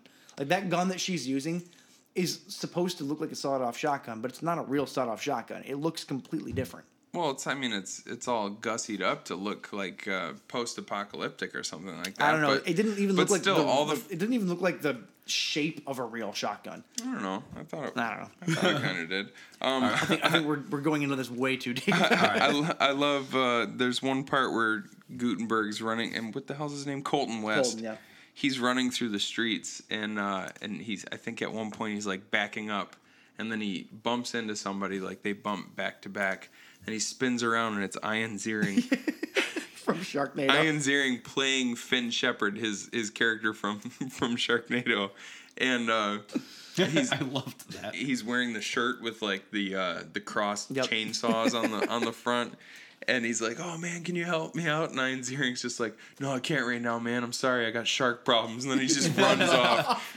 it's so funny. Oddly enough, Steve Guttenberg took this role because he originally turned down the starring role in Sharknado and regretted it. Man, So when they came back to him, he goes, "Yes." Turns out this wasn't the greatest franchise ever, You know as far what? as sequels go. I'm not gonna lie though, I loved his casting because of the fact that he obviously was having so much fun. Oh, oh yeah. like totally. I have never seen an actor have so much fun Wouldn't within you? his character. Wouldn't oh you? yeah. This movie must have been a blast to work on. yeah. If somebody asked me to star in a B movie, I'd be like, oh yeah. Well, it's, him him in this role was like we talked about Piranaconda uh, a couple months ago or whatever. His him playing in this role and playing it totally straight was the direct opposite of Michael Yes, Madsen. Michael Madsen was a chore he was just like phoning it seemed in, like, like. "Oh my god, I don't want to be here." Speaking of um, the Sharknado scene and other movies being referenced, there's a couple other references. Like there's a spot where the uh, lavalantula like spits lava at like this giant globe. And it falls off the top of a building and it's rolling down the street. And then you see a guy basically dressed up as Indiana Jones running from the globe, but he gets crushed. It's right out of uh, um, uh, Temple, of Temple Doom. of Doom. Yeah. There's another there's another guy that looks exactly like uh, Samuel L. Jackson Oh, in yeah. Pulp Fiction that gets Uh-huh. killed. And then my absolute fucking favorite thing ever is that there's a guy dressed up as Spider Man, not as like the Marvel Spider Man. It's a dude in like a black jumpsuit. And he's got like arms with other two other arms Yeah. attached by yarn underneath him. and when he gets spit by lava, he, uh, he gets, gets hit by lava. He gets flung up against a brick wall, and the indentation that he leaves on the wall is not of a man; it's of an actual spider. Yes. it's my favorite part of the entire movie. It's so good. I would I was waiting for that part to happen and he would be like just sit there and pretend to be a spider and then have the lavalantula be like, "Oh, he's one of us," and then walk off. I wanted that to happen so bad because that would have been so funny. Oh, there's also there's also the part where the uh, the military guy he's up against the uh, the wheel the military thing. Uh, of the the big ve- the big uh, Humvee vehicle Oh, or whatever yeah, it is, yeah. and he looks up and there's a spider on top of him, and he goes, "Clever girl," from Jurassic Park. it's so good. I love it. Oh, w- oh, go ahead. Oh, I was gonna say. Oh, it, I want. Mine's kind of going off this a little bit. So Mine is. Too, I was just going to talk about another one of my uh, my favorite parts, but if you want to go ahead. my favorite part of this whole movie was uh, Colton West was known for his most popular character, the Red Rocket. Red Rocket. Red Rocket. How many mo- times can a movie say Red Rocket? and uh, um, I, I loved It was like it it every was like they time. it was like they made up like a drinking game for a movie they just made up and then like okay we have to check off every part of this drinking game and like Yes. drink every time they say Red Rocket. Okay. I am plastered off my ass. And the fact that so he at the, by the end of the movie he decides that he wants to be a hero, and the news has been keeping up on him. They're like, at, They're like the at, the, at, the, at the beginning of this movie, he's this washed up action star doing this shitty like like giant roach flick, Mm-hmm. and uh, but then throughout the movie, like his his wife keeps on because she's mad at him at the beginning of the movie because he missed a Dodgers game with his son or something. And throughout the movie she keeps either seeing news news clips on TV or hearing it over the radio that for some reason Colton West is all mixed up in the middle of all this and he's saving people's lives left and right. Like like like an entire busload of tourists have been saved by Colton West like real life action hero And uh, by the end, he decides that he wants to don the suit of Red Rocket one more time. And he goes and he, this is where the movie just absolutely com- just jumped Goes off the rails. Jumped the Sharknado. It fucking he gets up to the top of the building, and I just thought he was gonna like throw a bomb down or like maybe like kill this thing from above. He's got like a Rocketeer uh, suit on, So if you ever wanted a sequel to The Rocketeer, here you go. and he pushes the thing, and it, the suit actually flies. So it's like it's like not a. It wasn't just a prop for a movie. Like it, it, it would have you believe that when he was making the Red Rocket movies, he was actually flying. Michael on, Michael on a ra- Winslow on a rocket pack. Michael Winslow doesn't fuck around, right? When he builds props, he builds them right. Yeah. Just so stupid. Oh my Oh, god. it was so funny. There is another part of this flick that I literally died laughing at. It's when the family gets reunited towards the end of the movie, and uh, they're they're like they're hugging or they're doing something. They're talking about how like big an explosion was or something like that, and. Uh, Colton's wife is like like kneeling down like waist level, and the the son says something to Colton, and he goes, "Oh, that something was was big or whatever." And he looks, as, "Well, you know your mom. She looks everything big." And then, and then she looks at his dick and she goes, "Yes, I do." Are you fucking kidding me? Oh, I love that. I, I was Oh gonna bring God, that up. If, so good.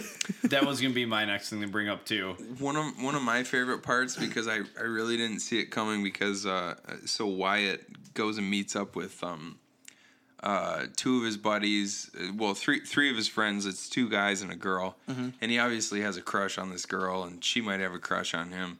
But then his other his other friend has a crush on this girl Sure. too. So throughout the entire movie, he's trying to say like, "Hey man, don't step on my toes." I'm like trying to get with this chick, but she ends up getting dragged down into one of the holes, like the lava holes, but bitten on the leg. Yep.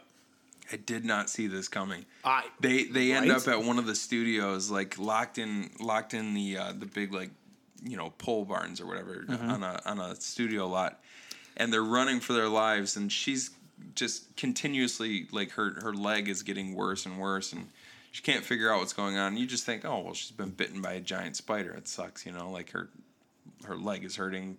But by the end of the movie, everything will turn out all right. you know that that lava venom that spiders have. Well, she's yeah, exactly. got eggs in it. She's like she's like kind of his love interest, you know. Sure. Like they don't really hook She's up or anything too. like. Yeah, she's cute and like they're running around the. You think he's gonna save her or whatever, but then at one point she just she can't bear it anymore. Her leg is hurting so bad, and he goes and takes the bandage off, and this thing is like pulsating. And then all of a sudden they back up because she starts freaking out, and you see the in like the impressions of like baby spiders crawling up underneath her skin and then she just completely bursts into flames Like Her- spontaneous like her- combustion. her, like, head is on fire and then spiders start crawling out of her mouth and i was like holy fuck like they went there They, they 'Cause that's- her, her death sucked. yeah, It did. Like hers was probably the, the worst out of not only because it was probably the most graphic in the movie, but also because you just think like, oh, this is the this is the cute girl that the kid's gonna end up with at the end of the movie, but nope, just Yeah. dead. And like, let's be super real. dead. Cute is an understatement. That girl is fine. well, I can't do it like um, like Mike here can. Was she 16 though? yeah, she was oh, 22. I oh, looked it okay, up. okay. Okay. I looked it up. Well, in I that was like, well, in that case, fine. I was like, okay, So- this might be creepy. Let's make sure this Wait, is okay. hold on. Wait, twenty two currently. No, she was 22 at the time of the movie. I checked because this was four years ago. I checked. um, so that that warehouse that you're talking about. Yeah. Um, I don't know why I know this, but I do because I watch behind the scenes things on lots of movies. I am damn near 100% sure that that warehouse they were in because I because the exterior of it was very familiar to me was the building that they filmed uh, the Saw movies in. Like the original and I believe some of the sequels. Uh, was that the, building. like, the Gideon, uh, like the, the the abandoned warehouses that Jigsaw owned. Yes, but like where they actually filmed them in real life though, like maybe I don't know if they're different in storyline, but like Did you they- look it up? No, but I didn't. But I I've, I swear that I've seen on some behind the scenes featurettes before that they showed the outside of the building, and it's pretty. It's a you know, it's a pretty I, iconic, but um, memorable looking building. You know what I'm Yeah. Prolific even. Pro- almost prolific. Um, no, no, it just it looked super familiar. I'm pretty sure, and if that makes sense, if they film movies there, that makes sense that they would use it, and it's in LA. Yeah. So that makes sense. Yeah. Um, but uh, yeah, I just thought that was interesting. Yeah, that's pretty cool. And being that you know, hell, they they call out Darren Bousman by name, so it's like I'm sure they know where people filmed. Sure. You know what I'm saying? Yeah. So that would make sense. But I thought that was interesting though. Um, I don't know, have much more to say about Yeah. this. Oh, I do have one more question. I'm sorry. Did the Mamalantula, yes, the Mamalantula, Mamalantula. have a human face? It Did loo- anybody else notice It notice kind of looked like it. It definitely was. It definitely seemed more expressive than the other Why lavalantulas. did it have a human face? I don't think it was human. I just think it was. I don't know. It looked like it. Uh, I don't know. It looked like it. almost like uh, almost like the uh, the the the hybrid xenomorph at the end of uh, Alien Yes. Three, Yes. like yes. the one the one- like the one that was crossbred with uh, Sigourney Weaver. with Ripley. Yeah, Mm-hmm. yeah, kind of. All right, so I pulled it up. I would say no. Let me. I would say yes. It looks like Barney. Looks like It, de- The two eyes, a mouth, like grinning with happiness. Look yeah, at it. it, it, it, I'm so happy to be killing these people. Hi guys, I'm the Mamalantula. That's what it looks like. Well, like I said, it seems more expressive than the other lavalantula because eh, it has a nose too. Yeah. they- You they can see the spent A nostrils. bit more money on it. Yeah, yeah, kind of. That's weird. That's Lavalantula. There's nothing else to say. See it. It's it's hilarious. It's uh it's on uh, Amazon Prime. So It's on get it- Amazon Prime. It's, there, uh, it's only like an hour and 23 minutes. Yep. so, and 47 meters down is on Netflix. So both of Uh, these right. flicks you can watch. Yep. So. Yeah, Cool. and I do have to say this. I remember uh, when I was younger. Uh, my parents are divorced and all that, so I used to go and visit my dad on the weekends. Like he lived in the same town, and I'd go and stay with him, and we would make a like. It almost turned into this tradition where I'd go over- there and we'd watch whatever B movie was on on Syfy that night. Mm-hmm. And this movie just kind of brought me back to it. And as much crap as i gave you like i actually do have a high appreciation for b movies for that reason. Just mm-hmm. remind me of like these awesome times when i was like first getting into horror where i go and enjoy these really crappy movies with my dad That's that's my And- taste, man. Like I love the shittier the better. Like I, I appreciate good movies too, but like Obviously. Mm-hmm. I like fun movies, mm-hmm. and a lot of times like it's the reason that I love the the Joe Bob show. You know, like and you get that commentary. Like it, it's it's the love for just shit standards. That's mm-hmm. that's pretty much what it is. it's good stuff. But uh, that'll do it. That's Lavalantula and 47 meters down. Hopefully, our good buddy Jay did not meet a fate similar to these people. Yeah, definitely. Hopefully not. Uh, because does this episode come out before he gets back? Uh, comes out on Sunday. When does When he does come he back? get- I don't know. I think he'll be home and safe by the time this comes out. So if this episode hopefully. doesn't come out, then he may have been eaten by a shark or killed by a And lavalantula. nobody will know and it then yeah, because and then we we, never just didn't it. release it Yeah, because you know, fuck uh, it. We'll still. We'll yeah, still sure, post why not? Cautionary tale going to Hawaii. please don't die jay in- this in is hard of him. Th- this is hard jay please don't die i don't want to do this every week All right, so uh, that's it for this week. If you want to find us on social media, you can find us on SoundCloud, Instagram, and Facebook at the Buzzed Kill Podcast. You can also find us on Twitter at the Buzzkill PC. We are also on every major streaming platform wherever you listen to your podcasts. Clearly, you've already found us, so please tell a friend. If you want to find Branson, You can find me on social media platforms at Jancy Pants still. you better change that. Hey, you're asking too much of me. You better change that.